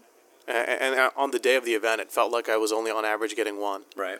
So I can just swap it for like Amberbone Axe because I already have Dagger and Sphere Ah, and I get the same effect. Um, but then now I can get like maybe more draw, or you know maybe a pit trap or something like that. yeah, So- or even a more reliable objective or something. Yeah, yeah. I- I do think that's so- interesting because at least in my deck, I, I didn't have a lot of accuracy either, but um, I don't really need it because what I'm trying to do are, is position and that kind of thing more. So as long as I do roll sort of average and you roll sort of average, like I think I'll do well. Um, but for you, I think there is probably uh, a good balance between, you know, accuracy and ping damage that uh, you know that could be worth exploring. Yeah, yeah. I mean it's crazy because like in the practice games, you know, obviously I, I played a lot against like Mike and his Molog, but Yeah, you know like it, it worked pretty well. Um, but uh, yeah, again, like when you play aggro, it, it's it's a it's a dice affair, and the Lady Harrow's um, are very crit uh, not heavy, but crit um, Prone, maybe. prone is a great word. Thank Yeah. you, because of those two dodge. Yeah, they roll a lot of dice. So So Yeah. um, yeah, nothing nothing you can do about it. And but I was I was still happy. Like I, I thought it, I thought it was a great set of games, and Martin was a wonderful opponent. And, you know that's all you can do. yeah, very true. How about you? Uh, game four. Yeah, so my game four was against uh, Philip. He was actually the uh, number one seed at the time. Um, even Awesome. though I was two, At the time, some foreshadowing. even though I was two and one, there were uh, an odd number of undefeated players, and I guess I guess maybe I was the top two and one. I'm not really sure, but anyhow, anyhow, I ended up playing um, him. He was playing the Grymwatch, um, and this one, I think I probably learned a little bit from how you know badly the game uh, against Beardarm had went earlier in round two. um, but also, I think importantly, I won the board roll off. Um, I think in both games. Um, if I'm which is huge. 'cause yeah, which, Magore stat lines off the jump are nasty. yeah, and especially in this matchup where almost the most important thing is just that I get bodies into his zone and don't let him inspire because the difference between Grymwatch Inspired and not is just night and day um, in, in their ability to kill my fighters. So um, I basically just you know charged in and I would say that I probably rolled um, 15 to 20 percent better than straight average. um, Yeah. My deck only has Prized Vendetta as my accuracy card. I don't have anything else. Um, and I want to say that probably failed for me more than just normal attacking. Um, I remember Wow. at one point I uh, equipped it on uh, Riptooth, who should be the best one with it because full rerolls on three dice, you know. Um, And uh, charged in and completely missed, and then re-rolled and completely missed. so, you know, whatever. But then everything else seemed to hit. Like Zharkus and Ghartok were champs, and um, in one of the games, in, in the uh, in the first game, uh, I think Magore two or maybe even three times um, survived attacks that he just you know didn't really have any like they would have just one shot him. Um, I think I crit a couple times, and I think a couple of them just didn't roll anything, and then they're just standing next to Magore, and of course on two two two dice I just kill like two or three fighters, um, attack attack Yeah. attack, and uh, so So I'm curious. Actually, did you did you did you win more on just killing him outright, or did you were you able to like follow your game plan? Because it sounds like you just you just like brutalized him in combat. Um, I want to say it was actually a combination. Um, I don't think I scored my uncontested very reliably because Grymwatch are great at staying on at least one objective. Um, I think I did get Path to Victory a little bit, and I, I definitely just got a lot of kills. Um, my I'm pretty sure my deck only has uh, 16 glory.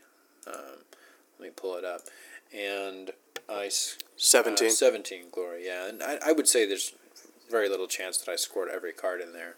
Um, and my scores ended up being uh, 19 and 17. Um, so 19 to 7 in the first game, and then 17 to 12. Ouch. So those aren't extremely high scores for me. Um, I mean, nineteen to seven is pretty vast. I think. yeah, that was. I think that sort of showed how um, how much I ended up killing because usually Grymwatch are able to get you know some pretty big surges and some end phase stuff. Um, Yeah. but uh, you know the dice they just worked for me that game, and then um, I uh, I did get some good you know positioning plays as well, but particularly Magore staying alive I think helped me score some big glory um, in the one game, and then the uh, the other one. The next one went pretty well for me too. Really, just that board roll off, kind of similar, to the opposite of what just happened in your game. Um, me getting the board set up I needed two times in a row really just gave me the advantage, and then the dice, um, you know, working in my favor when I needed them to, um, was important as well. I think one of the interesting things I feel like we keep talking about dice, but um, one of the things that I've noticed is everybody seems to know what they're doing. So like everybody's everybody knows their deck. Everybody's making like very I think optimal choices. Um, so a lot of these games really do feel like they're coming down to board roll off, um, and then dice in the you know key, key key times when you need them to. You know, usually right at the beginning, or you know those big swings in the second round, or something like that. So that that's been my experience Uh, there. Yeah, no, I completely agree, and um, th- I guess that's why it felt so profound. Um, Yeah. was because like, you know, I I played great opponents, and they like you mentioned they played optimally, and it just came down to the non or the the variables rather than the non variables. I do have a question. You mentioned Magore stayed alive a lot. Was was like were you scoring what armor with him every game, or was Riptooth you know being clutch uh, when he could? Because looking at your deck, I think you only have two ways to score it. Yeah, I was relying on um, Magore and Riptooth um, to score what armor. I was also running um, Show of Force at one point, which also needs Magore to get a kill, and I ended up cutting that one because I found that it wasn't reliable enough if Magore went, and I didn't like having both of those cards needing Magore to kill something. Um, Yeah. I ended up cutting uh, that one instead of What Armor because Riptooth could theoretically score it, and did, you know, maybe two times during the event, something like that. Um, honestly, though, the way I was playing, I, I typically was aggressive with um, Ghartok at the beginning, and then I would go in with Magore when I was pretty confident um, he wasn't going to die, and then Riptooth was kind of my like Riptooth was probably my secondary after Ghartok, sort of my aggressive fighter. Um, so I didn't find what armor bricked too much unless I drew into it after Magore had died. Um, Right. I, I was I- I wasn't like very careful, but in general I would try to make it so that Magore wasn't the obvious one to kill, um, or wasn't the one that really needed to to die. Um, usually it was Ghartok that died first, or um, sometimes Riptooth, I think too. But Yeah. yeah, It's it's funny you mentioned the show of force because I cut run through from all my wild hunt decks Mm. because regardless, like first of all, it's like so leader dependent. Um, but it's actually worse than bold conquest because you can actually control the bold conquest um, yeah, to an you extent. can't fail a bold conquest either. So Correct, exactly. Um, and, and and the thing is, is like everybody looks at Skaeth and just is like, I must kill him first, right? yeah, And and it's and it's also kind of true because he's when you get max offset, like he's your fastest dude. You know, he's a he's freaking half horse. yeah, So he's gonna run through. Um, actually, that was a pun I didn't mean to to do there, but um, I'll Yeah. take it. And so uh, it's it's again, you know, like run down is great because anybody can score it, and and I love run through, but um, Skaeth is is priority number numero uno. yeah. And, and I think So- there were a couple games when. Um, uh, you know, I would I, I would have what armor and Moore was still alive, and I just couldn't hit anything. That happened a couple times, and I remember at least one instance where I only had Zharkus and Ghartok left, and um, you know I couldn't score it. But uh, in in general, I found it to be pretty accurate. It's nice that it doesn't have to kill anything; it just has to hit. And then um, with Riptooth, you know, on three dice, um, something like half of his attacks that go through will be crits. Um, you know, because it's most it's usually like a fifty percent, and then like half of those will be crits. So, um, I I found it reasonably reliable. I I changed out uh, show of force for steadfast defender, um, and I'm not sure what I would replace what armor with if I was to take it out. Um, it it was it was okay. So. I mean, maybe bold conquest it matches up really well with swift capture. Yeah, that's true. Um, it does, and that that that may have worked. I just didn't because Magore isn't really that fast right away. Um, Yeah. And because he wasn't really the one that I wanted to be on that objective, I wanted it to be Ghartok.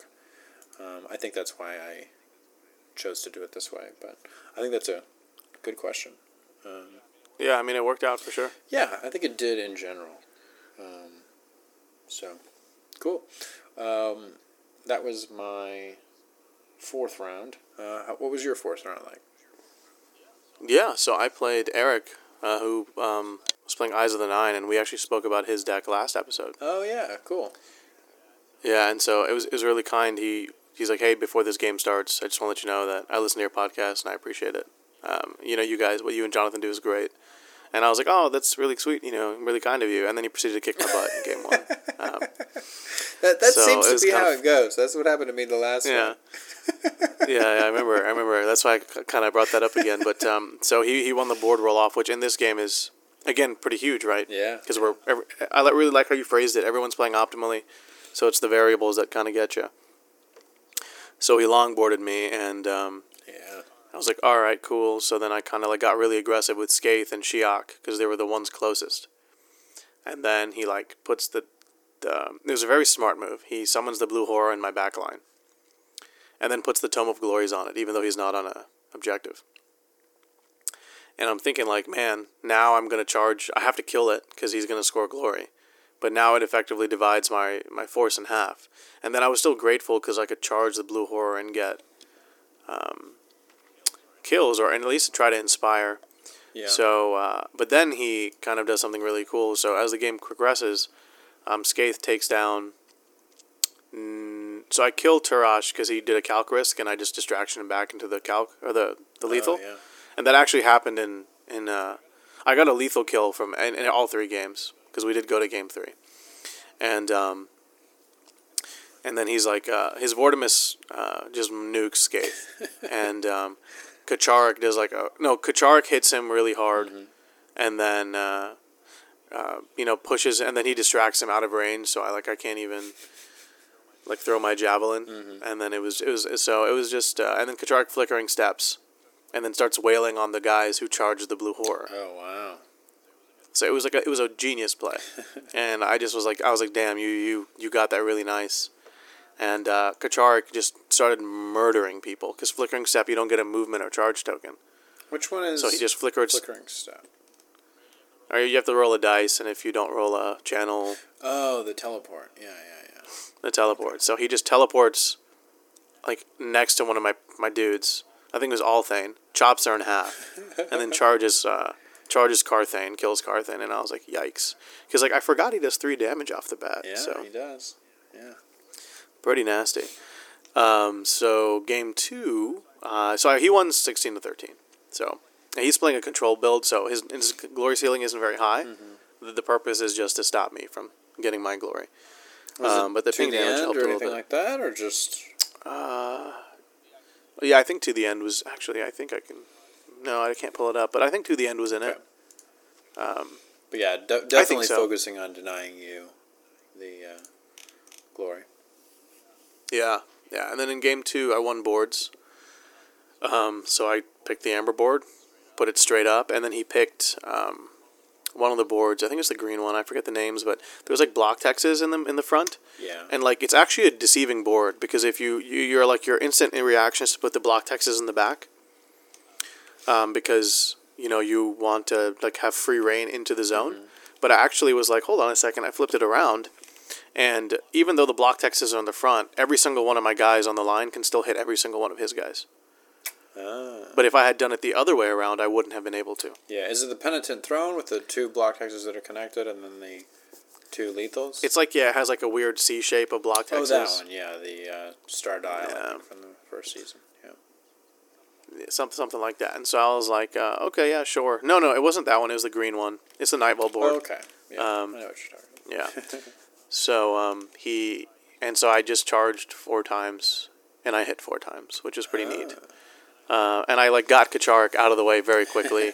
he was on a he was on a um, he was on a lethal or he was on uh so he was on an edge hex. I played Encroaching Shadows, then I played Distraction, then I played Lethal Ward, then I played Nightmare in the Shadows, and then he fell into a lethal. Wow. Yeah, that's Um, the ping damage and so- dream right there. Yeah, so I um, I was able to do that, and um, and then I just like I wiped him by the end of turn two. Oh wow. So um, the dice weren't completely against you that day, I guess, huh?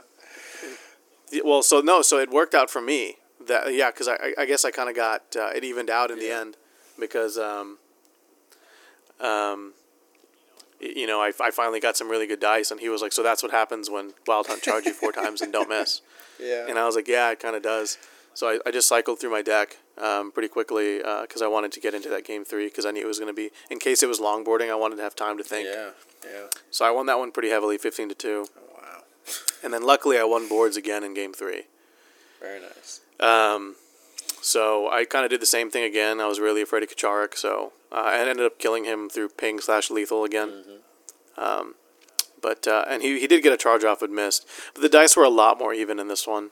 I had kind of went both ways, but I did get Turosh, Narvia, and K'charik in the first round, Okay. either like through charges or through ping damage or, or lethals, and then um, then it was Vortemis who was actually really hard to kill. Yeah, I bet. Uh, actually, the, how I killed Vortemis was he. Uh, um, what did he do? He played. Um, it's you know the cards in my deck. Jesus. Um, uh, center of attention. Oh, he yeah. played center of attention on Sheoch, who had hit him for four because Vortemis had five wounds because of an upgrade. And he was like, "I'll play center of attention," and then he moved Vortemis onto a lethal, or, or not a lethal, uh, objective token. Then I played lethal Ward. Oh no. and he was uh, he was like, "Damn, I forgot you had that." And so, otherwise, he was he was getting some pretty big glory pretty quickly, because I think I was up by ten, and then he closed it out to where I was like he was only like three below me, Oh, and then I managed to run through and get some more cards, but I won that one twenty to fifteen. okay. So, yeah, I was uh, again like you know the variables were were were on my side. Uh, at least for the board roll off, because Yeah. we both agreed that that was the most important role of that of that set. So Yeah. um, Yeah, because if you're because your guys are so fast that if you're able to you know inspire probably three of them, and then you know maybe get a kill or two, or in this case, sometimes all of them, or sometimes three of them. Um, yeah, it's definitely going to be uh, in your favor. I can see that. Yeah, so it really worked out in this case, and uh, I I did feel like I didn't like not that I deserved anything, but it was like you know I'm glad the dice didn't just abandon me in this set. And Eric's a great player, uh, very tactical, very methodical, and very um very patient. Like he he would be very quiet at moments, um, to where like sometimes I'd be like, hey, you still there? um, but it was just because he was so like he, he was probably weighing every single option he could like make every play. And i really like that because with eyes of the nine it's such a high skill ceiling Yeah. that you have to do that. And so i think like that if that first game was any indi- indicator of his skill like he's he's he's rocking it because that that was that was insane like the, the i was just like oh wow i just got outplayed here so Yeah, uh, kudos to eric for sure yeah, that is the fun thing that's really fun about these events is everybody's everybody has just been playing a long time. They know what they're doing, and uh, none of these games are easy. Even if you play like a kind of a you know strange warband you may not have expected, like Chosen Axes or you know Godsworn Hunt, something like that, like Eyes of the Nine. yeah So Actually, I was talking to Jimmy about it, and uh, you know, we were just talking about you know games in general, and he goes, you know, at the end of the day, like this isn't chess, right? like in chess, even if someone is one percent better than their opponent, they will win ninety five percent of the time. But when it comes to you know this game, because there's so many dice involved, um, that even if you're a very very good player and you're play- maybe playing someone who's not as good as you are, and, and it could be anyone in the scenario. It's not me or anyone else. Like Jimmy was like, I'd honestly give it to where you'd never have more than a seventy five percent to win. I wouldn't give it more than a seventy five percent chance to the hashtag or quote unquote better player, right? And and that really stuck with me because I was like, I actually don't disagree with that at all. You're quite spot on. No matter what, like because of there's so many variables that are in the current version or iteration of this game. right, Uh, particularly the current meta, I think. Exactly. That you're never going to have more than roughly a 70 to 75% chance of winning a game, even if you are, quote unquote, the better player. I mean, everything is very reliable right now. Um, so I, I think I would, in general, I would agree. Um, I think in, in, in the past we've had um, maybe hard counters, um, but I don't I don't know Yeah. if we've I don't I don't think we're anywhere near that right now. Well, yeah, and, and it's, it's interesting because like you look at some of the success people have had in the, like the earlier seasons of this game, you know, ourselves included, and um, you know, there's just less people playing at those times because as a game naturally progresses, more people are at least at the very least aware of it, if not playing it, and so you know you have more articles, more podcasts, more videos, more games under your belt, or you've just picked up so many things overall. So while you may be, you know, hypothetically a slower learner than some someone else, eventually, like we're at like a, a, a tipping point where like it doesn't matter. Everybody who's been playing the game knows what's going on, and if not, can pick up pretty quickly because they have the resources, right? Yeah, And um, so th- th- that's really fascinating to me because as this game continues to grow on, people are only going to get better, and we most certainly cannot rest on our laurels. Not that I don't think we any of us were in this situation, but you know, I think there is like a general uh, expectation that like you know, oh, I think I got this, or like, oh man, like this person's better than me because they've done well, and you know, sometimes, you know, the person who, when at first glance you might not think can win, will win, and I think that's probably one of the most wonderful and terrifying aspects of this game, Yeah. right? Yeah. Because, and it's not to say that skill doesn't matter because it most 100% does, but if if two people are making optimal choices as you've mentioned, then it's just, and we've talked about this actually a lot. This phrase, right, where like it just comes down to those variables, which I think is is really neat because that's kind of one of the wonders of the game. I, I wonder if there's a way in which we can, uh, or not we, but the the uh, the designers can look at that aspect of the game moving forward and try to minimize that. But uh, Yeah. I, I also think it wouldn't be a Warhammer game at the end of the day, right? if, if crazy stuff didn't happen, because those are the moments that we remember and talk about. So Yeah, I do think some of it is a side effect of how reliable decks are right now. Um, like in the past, um, you would have you know decks that were not as reliable. You wouldn't get through your whole objective act. You wouldn't, um, you know, like that kind of stuff.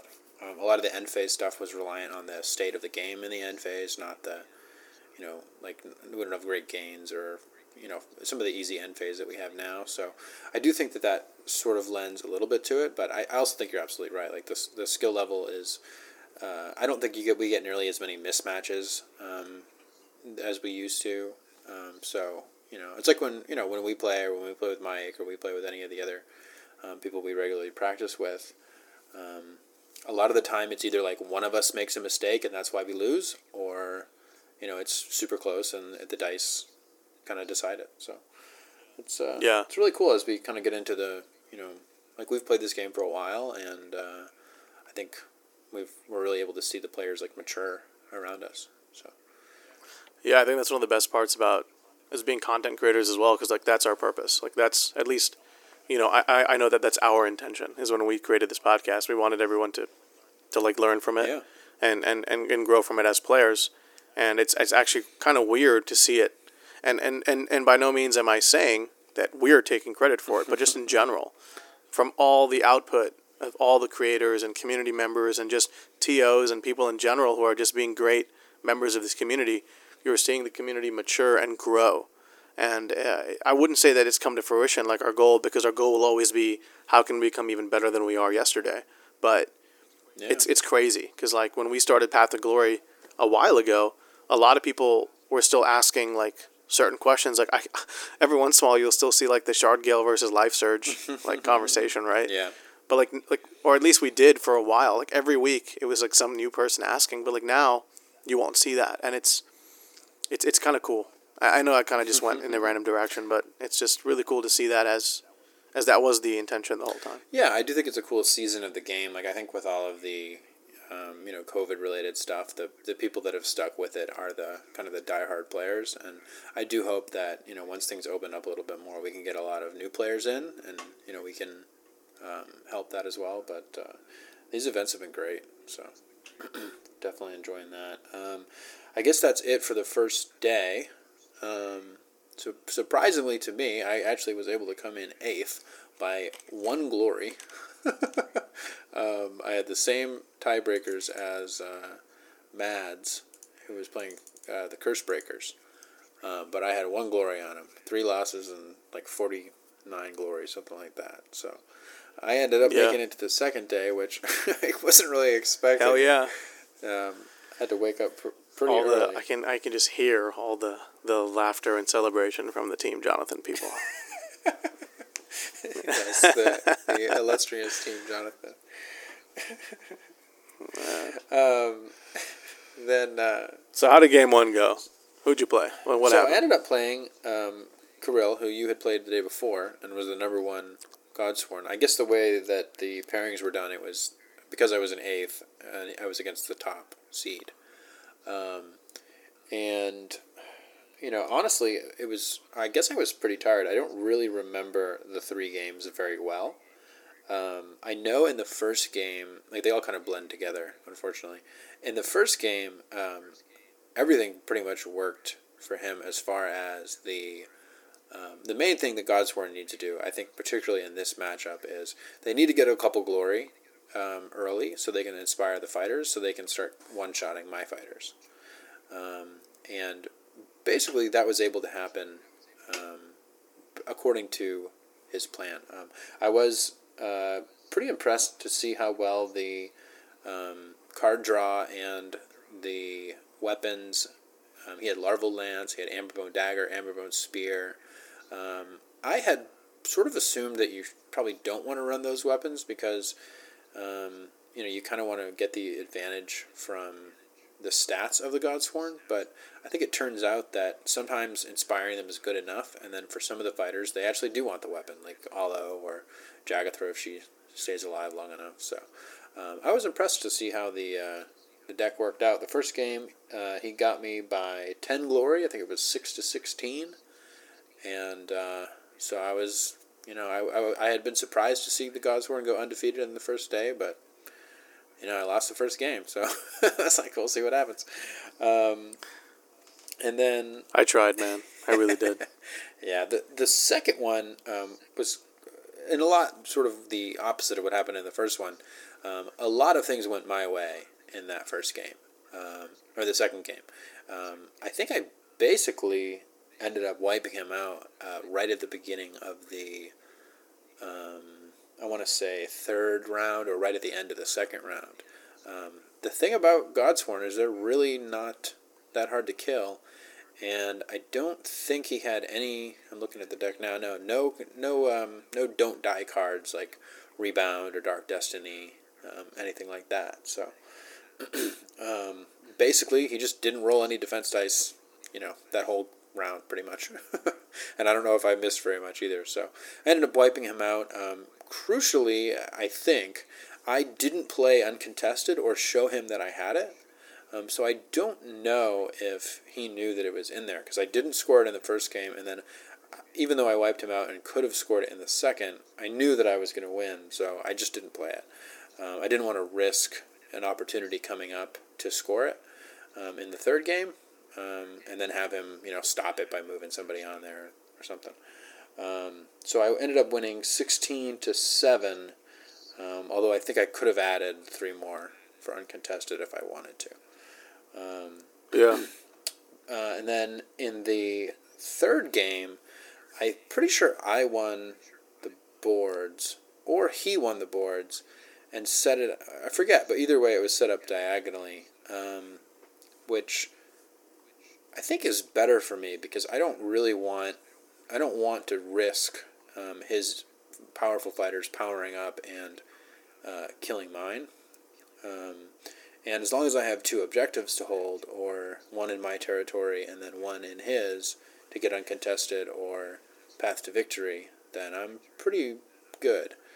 Um, and um, basically, I ended up having pretty good dice in that game, and I was able to get uncontested off in the first round, which gave me a pretty sizable lead. Um, I think I got at least one kill and then an uncontested, and he had a couple really crucial dice rolls.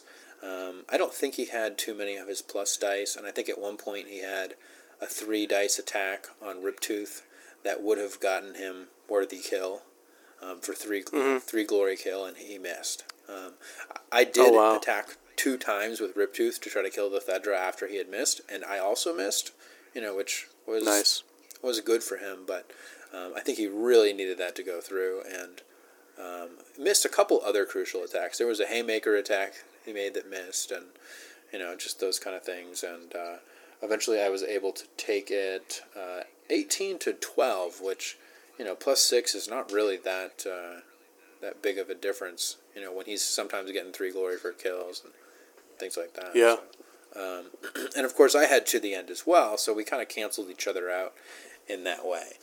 Um, so it was a it was a good set of games. I think Zharkus also got two glory from uh, Cryptic Companion. I think there was a, a larval lance attack that could have shut that down, and he just missed. So it was it was dicey either way. I guess his I guess his he even said something like his uh, dice from the first day had abandoned him. so um, Right. And and just to confirm, we're still talking about the Godsworn Hunt game, right? Because you mentioned Rippa. oh, I'm sorry, I meant Riptooth. Yeah, okay, my Riptooth. cool. I was I was Yeah, yeah. I was confused. For, I thought I was like, is that Grawl? I'm like, so okay, cool. No, no, no. He, his Yeah. Theddra attacked my Riptooth. Um, Got it, And got it. missed, and then my Riptooth attacked a couple times and just continued to miss. So it was a little bit of a flub fast in that that round, but my uncontested ended up, uh, you know, really helping. So Yeah. No, that's awesome, and and I'm glad you were able to uh, get revenge for the team. right, right. But uh, but as you can see, the deck is is, is pretty is pretty uh, consistent. The um, the Godsworn Hunt player, uh, Kirill's deck, and so yeah, uh, I think so. And I like that they had the um, Amberbone dagger as another way to get what armor, because there was the dagger and the Shond and the archer. I think yeah, Ollo Ollo, has it yeah. too. Yeah. So, uh, you know, I think uh, I think maybe I used to run uh, maybe mutating maul. I don't remember, but or maybe sh- I definitely did. yeah, yeah. But uh, so yeah, I thought it was a good deck. I'm not surprised that it did well, and uh, he played it very well. Um, it's been a while since I've played a really good Godsworn player, um, so it was cool. Uh, it's, they're they're always they're a warband close to my heart. So. Some good Yeah, games. absolutely. So you make it to the uh, Semifinal, I guess. top, yeah. S- top top yeah, four now. top four. Um, and this was actually pretty funny because last episode I talked about how I played um, Kyler on the Discord, um, played against his Rippas with this deck, and it was one of those ridiculous games where I just rolled super hot. Where you just like Yeah. destroyed him. And yeah, then I remember right that. after we did that podcast, I played one game against uh, Matt, who's with the Keep Them Guessing YouTube channel. Um, and I think this is the first time I've ever played him. And man, his wolf attacks just beat the crap out of me. Um, and it was really funny because like I just I lost super hard, and I, I think that's a good matchup for Magores. Like I still think that. Um, I could be wrong, but four health is a lot for them to chew through, and you know I have pretty good fighter stats, so um, that that was my suspicion anyway. But uh, uh, he ended up, you know, really really soundly beating me in the practice game, and uh, so I just kind of laughed about it. I told uh, Kyler about it on the Discord, and then. Um, you know, went into the tournament, and then the whole time at the tournament, I was like, I hope I fight some Rippas because I think it's a good matchup for me. And then, uh, then, and then I play Matt in the semifinal, and I was like, "Wait, was that you I played the other day?" And he's like, "Yep." And uh, I was like, "All right, I just need your wolves to be a little bit less accurate, and we should be good." And uh, and of course that did not happen. in the first happen. game, it did, definitely did not happen. Um, I th- he basically just killed um, Ghartok in the first round. I did hit a couple wolves. I think I had one at one health, one at two, but Riptooth also Yeah. got down to one health. Um, and and really for Rippas with three fighters and you know they're only going to get three charges. Um, I think he made a, a bow attack. I don't I don't think the bow attack hit, but you know they have that surge for attacking three times, um, so they, need those extra bow attacks. But um, you know for those, it- it's very un, I think it's very unlikely, or it's not like I should expect to lose Ghartok and almost lose Riptooth. Um, but that is what happened in the first round. And then basically, I knew that I was going to lose Riptooth right away in the second round.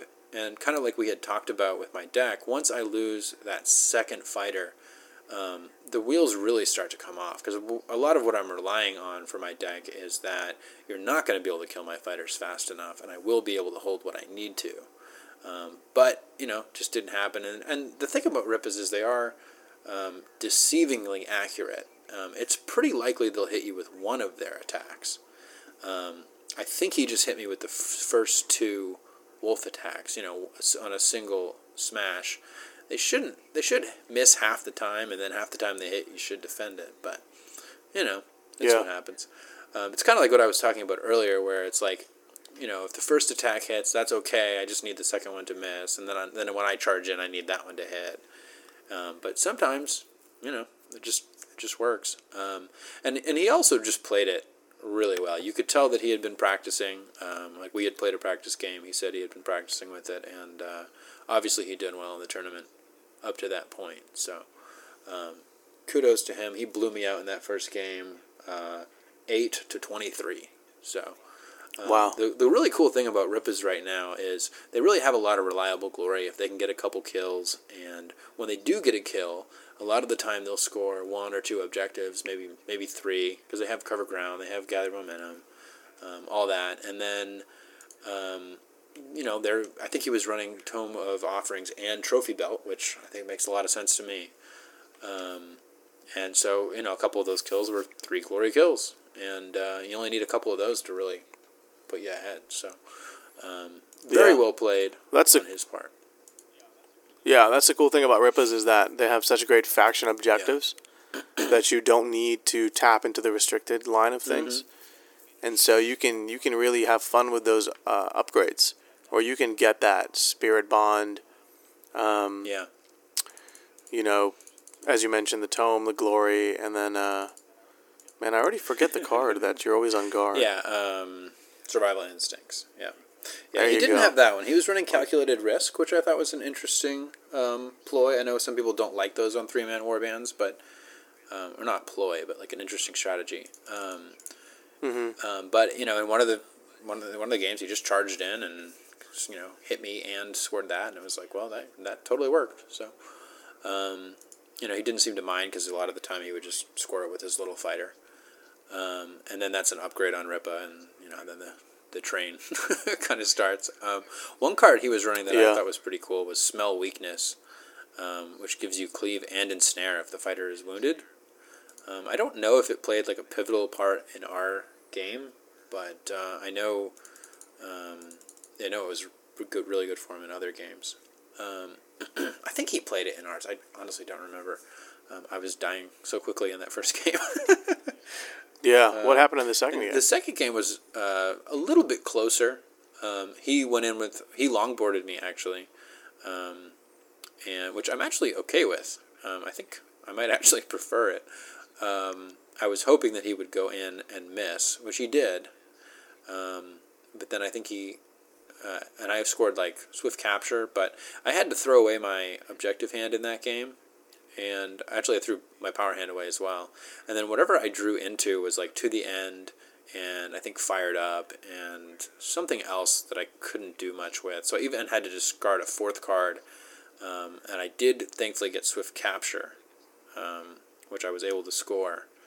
Um, but then in the second round, Rippa I think hit Magor for two and I was positioned in such a way that I could kill Rippa with my uh, Riptooth because I was able to inspire him with various inspiration.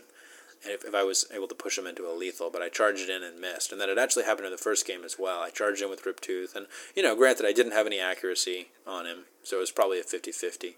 Um, but it missed in the first game and it missed in the second game. And then um, basically, we just kind of hit each other there for a little bit, and uh, I ended up losing, uh, I think, three fighters in that second round, uh, and then it was just Zharkus left at the end, and uh, he only got me by a few glory in that last game. Um, I think it was ten to twelve. Um, there was a little bit of a confusion between. Uh, at one point, he missed me, and I, I think I did my reaction, but then uh, I think I had thought it was an activation, so I used the wrong attack, and but it, it didn't really end up mattering. Um, I ended up trying to hide Zharkus in the back and using Tome of Glories to get another glory, and then uh, uh, I don't think I had Cryptic Companion either, but it didn't really matter. He was able to, uh, you know, get some of his big scores and take the game by just two, but uh, there wasn't really anything I could do to make up that difference. So. Yeah. Right. So it, it was a it was a good set. Um, I it's it's interesting. It's one of those things where I'm not sure if I. It's, it's that's the third time in a row he's beat me with that deck. So I, I guess I guess he knows what he's doing, but um, I feel like it's one of those matchups I want to try more because I, I think it could go differently for me, but I'm not sure. So, and he definitely played it right. So Yeah. Well, I mean, I still think that, you know, Rippa does really well. So we, we talk about, you know, these small elite warbands with a lot of Yeah. wounds that are susceptible to um, uh, decently accurate opposing warbands that move really quickly. Mhm.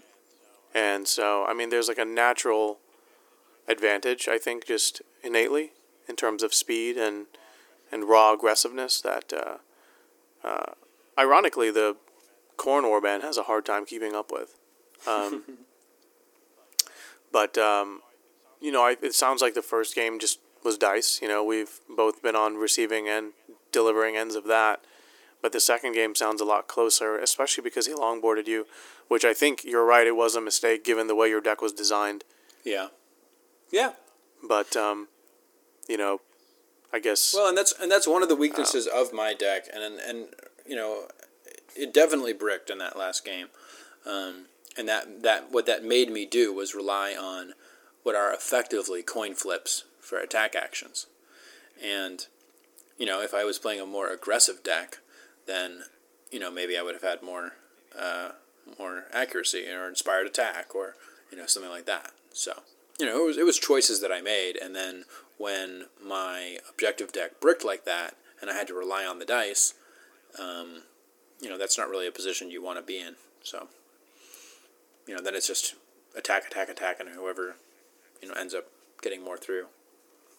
But and, and I would say that his deck kind of wins um, by default if he's able to get a couple kills, get loaded with plunder, um, cruel hunters, um, things like that. There's not going to be much that I can do um, if he's killing my fighters and I'm not able to score my big scores. So uh, it was it was a it was a cool matchup, and um, I would be interested in trying it again sometime. Yeah, we definitely. Uh, I'm actually more interested in in Rippas and and uh, the to the end strategy more so than I was previously. Mm. So I don't know if it if I'm saying those two go together, but yeah. uh, I've actually uh, haven't really given Rippas much thought. I, I tried an acolyte build very early on, but I think it's almost impossible now. Mm. But uh, maybe I am curious. Yeah, I mean, with to the end, you never know. Anything's possible nowadays. But yeah, uh, I mean, in in, um, in uh, Matt's deck, he has a Tome of Offerings, and then you just don't take Trophy Belt, and you take maybe calculated. Maybe you don't take calculated risk, and I think there's something to it. Yeah. So. Yeah, I mean, I guess you could take Vitality. Yeah uh, offerings and um, yeah, and I mean they have some great, great end phase cards. Like as far as Warband and face cards go, they have two of the best ones with Cruel Hunters and Loaded with Plunder. Yeah, Cruel Hunters and Loaded with Plunder. Yeah, yeah. They don't give up a lot of glory either, so I think I think they're a good one. In theory, they give up three. yeah. Usually, usually two. Though. Usually two, yeah, and usually they're getting a lot more than that from kills. You know, so. Well, overall, you had a still, you know, despite the fact that you went into a matchup that I would say that you yeah. were unfavored against, you, you gave it a good show, and the second game was definitely an indicator that there was perhaps ways in which you could have uh, overcome that, given uh, you know a couple dice rolls here and there. So, uh, kudos to you, man, and congratulations for uh, getting top four uh, with I think the only Magores and um, one of the like one of three uh, Shadespire warbands. So yeah, I think in the first day there was a Skaven deck above me. Joey was playing um, Skaven, and it's interesting. I, I had figured that you know it probably would have been to the end, but it was actually um, just objectives, which I thought was pretty cool because he went undefeated on the first day. But um, day two, I was the top Shadespire. Um, and and there you go. Cool. And, and if yeah. and if there are any Max Bernstein's listening, I think I was also the top podcaster. Just saying. Ooh. Um, Ooh. That's awesome. I love that. Um, I really do, actually. That's great. That's juicy. Um, but no, like I think there's been a lot of talk about, you know, Shadespire Warband struggling here and there, and, yeah. and of course, yeah, there's some that do. But um, you know, I guess if you are creative and inventive and uh, follow like general strategies and, and make them your own, then why not? So yeah, it was a lot of fun. Um, I honestly didn't expect um, the deck to be that effective, um, and I there were some really tight games there. So I don't know if I could repeat the uh, experience. I also wonder if um, I wonder if the style of the deck took people by surprise, and you know, in another match, would they be able to um, sort of counter what I was trying to do? you know. I think that's one of the best parts about like being creative yeah. Is that if you play something that is typically not considered the norm, mm-hmm. then you really really throw your opponent off and then in in theory they lose game 1 and then the pressure's on to win game 2 and when there's pressure and when there's a sense of urgency, uh, you know the other player will tend to make mistakes and then hopefully you can exploit them. So I think it's a good strategy and uh, is something that I kind of almost had lined up in another way, and I won't give any uh, hints here and there, but you know, I was talking to you about it, uh, you know, before the tournament, and uh, um, actually Benny, who was the TO, was like, obviously, you know, I he he because I'd practiced them a little bit, and he goes, I mean, I really like this this this deck over here. And uh, I don't know why, but I, I went with uh, aggro. So lesson learned: always listen to, to Benny. yeah, that, that So- could be a good idea. Maybe for the next one. Yeah, maybe for the next one, but uh, we'll see. Um, keeping it under wraps for now, but uh, it is something that uh, you may not expect. But I won't share the warband nor style at the moment. Yeah, We'll and, and I think that's one of the cool things about um, kind of like what we were talking about earlier, the stage that then the sort of level that the game is at, um, maybe like the level of maturity where the meta is at, I guess, um, and you know how good everybody is, um, and really just us having played it for a little while. One of the things that I'm sort of one of the ways I'm finding to enjoy the game more is to try this weird stuff. Um, you know, like, uh, and I think I think a lot of other you know, really good players are doing that too. Like one of the reasons I thought of this Magore's deck was, um, you know, back in January, Jimmy was trying to do a full hold objective, temporary victory, supremacy, um, deck, and you know, I think it probably caught a lot of people up by surprise. Um, I think he ended up going three and one um, in the UK, which you know is pretty hard.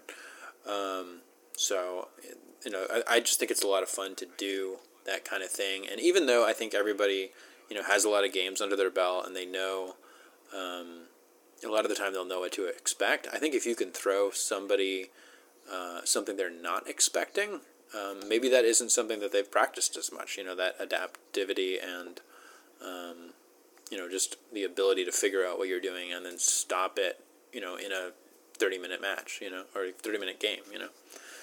So exactly.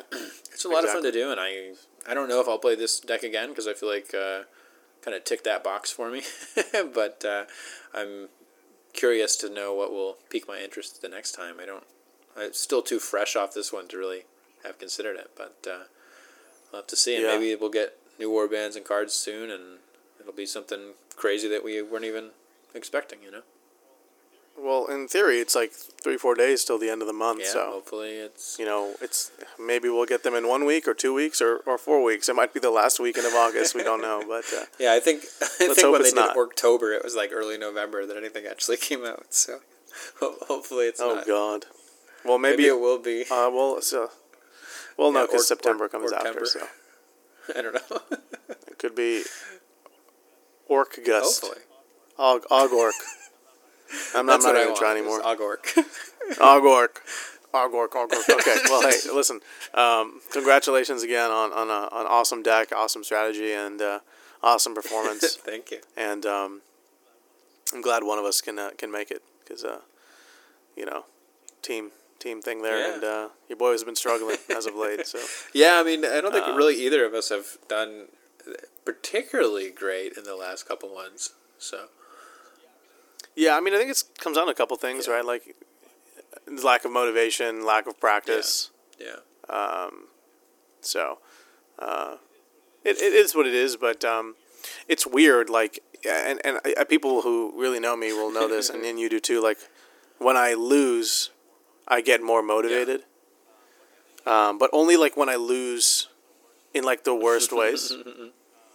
yeah, Um, so like, cause like if I just like, you know what I'm saying? So um, you know, like I think the fact that I got like destroyed by dice in certain situations, like really wants me to build a deck with like dice don't really matter as much, Yeah. just to see what it feels like. Cause I have generally shied away from control, Mm-hmm. and like I'm an aggro player at heart, and my my uh, performances in the past that have done me well have been with aggro warbands. yeah.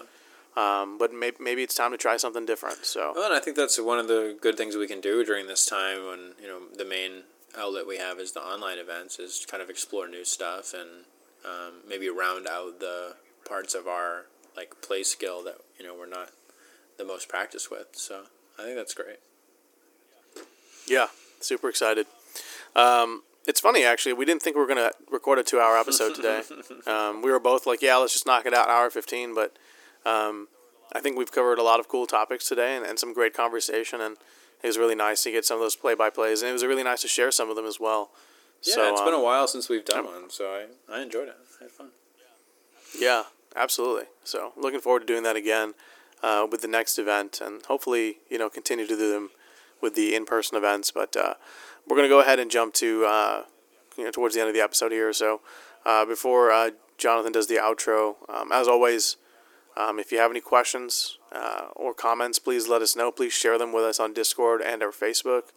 Um, as I mentioned earlier, our next episode will cover the Alliance format, and we'll talk about the league that we've both been running together on our Discord. So, uh, as always, we welcome any and all sorts of questions, whether they're with the game or personal. But if you have any particular questions that are pertaining to the Alliance format, that would line up perfectly and be ideal. So, thank you very much in advance uh, for asking those questions and for listening in general. Really appreciate it. Yeah, definitely. Um, all right, everyone, that is it for this episode. If you have any feedback, questions, or comments, let us know on Facebook at Path to Glory Podcast. You can also follow us on Podbean, where you can find the show notes for this episode. Rate us on iTunes, as it helps, or iTunes rather, as it helps more people find us. If you'd like to support us in more tangible ways, you can also join our Patreon at patreon.com slash path to glory. Um, that's also how we will be funding prizes and things for our different leagues. Um, thanks for listening, and we wish you the best of luck on your path to glory. Honestly, man, I'm just pissed Grawl single crit me three times in a row.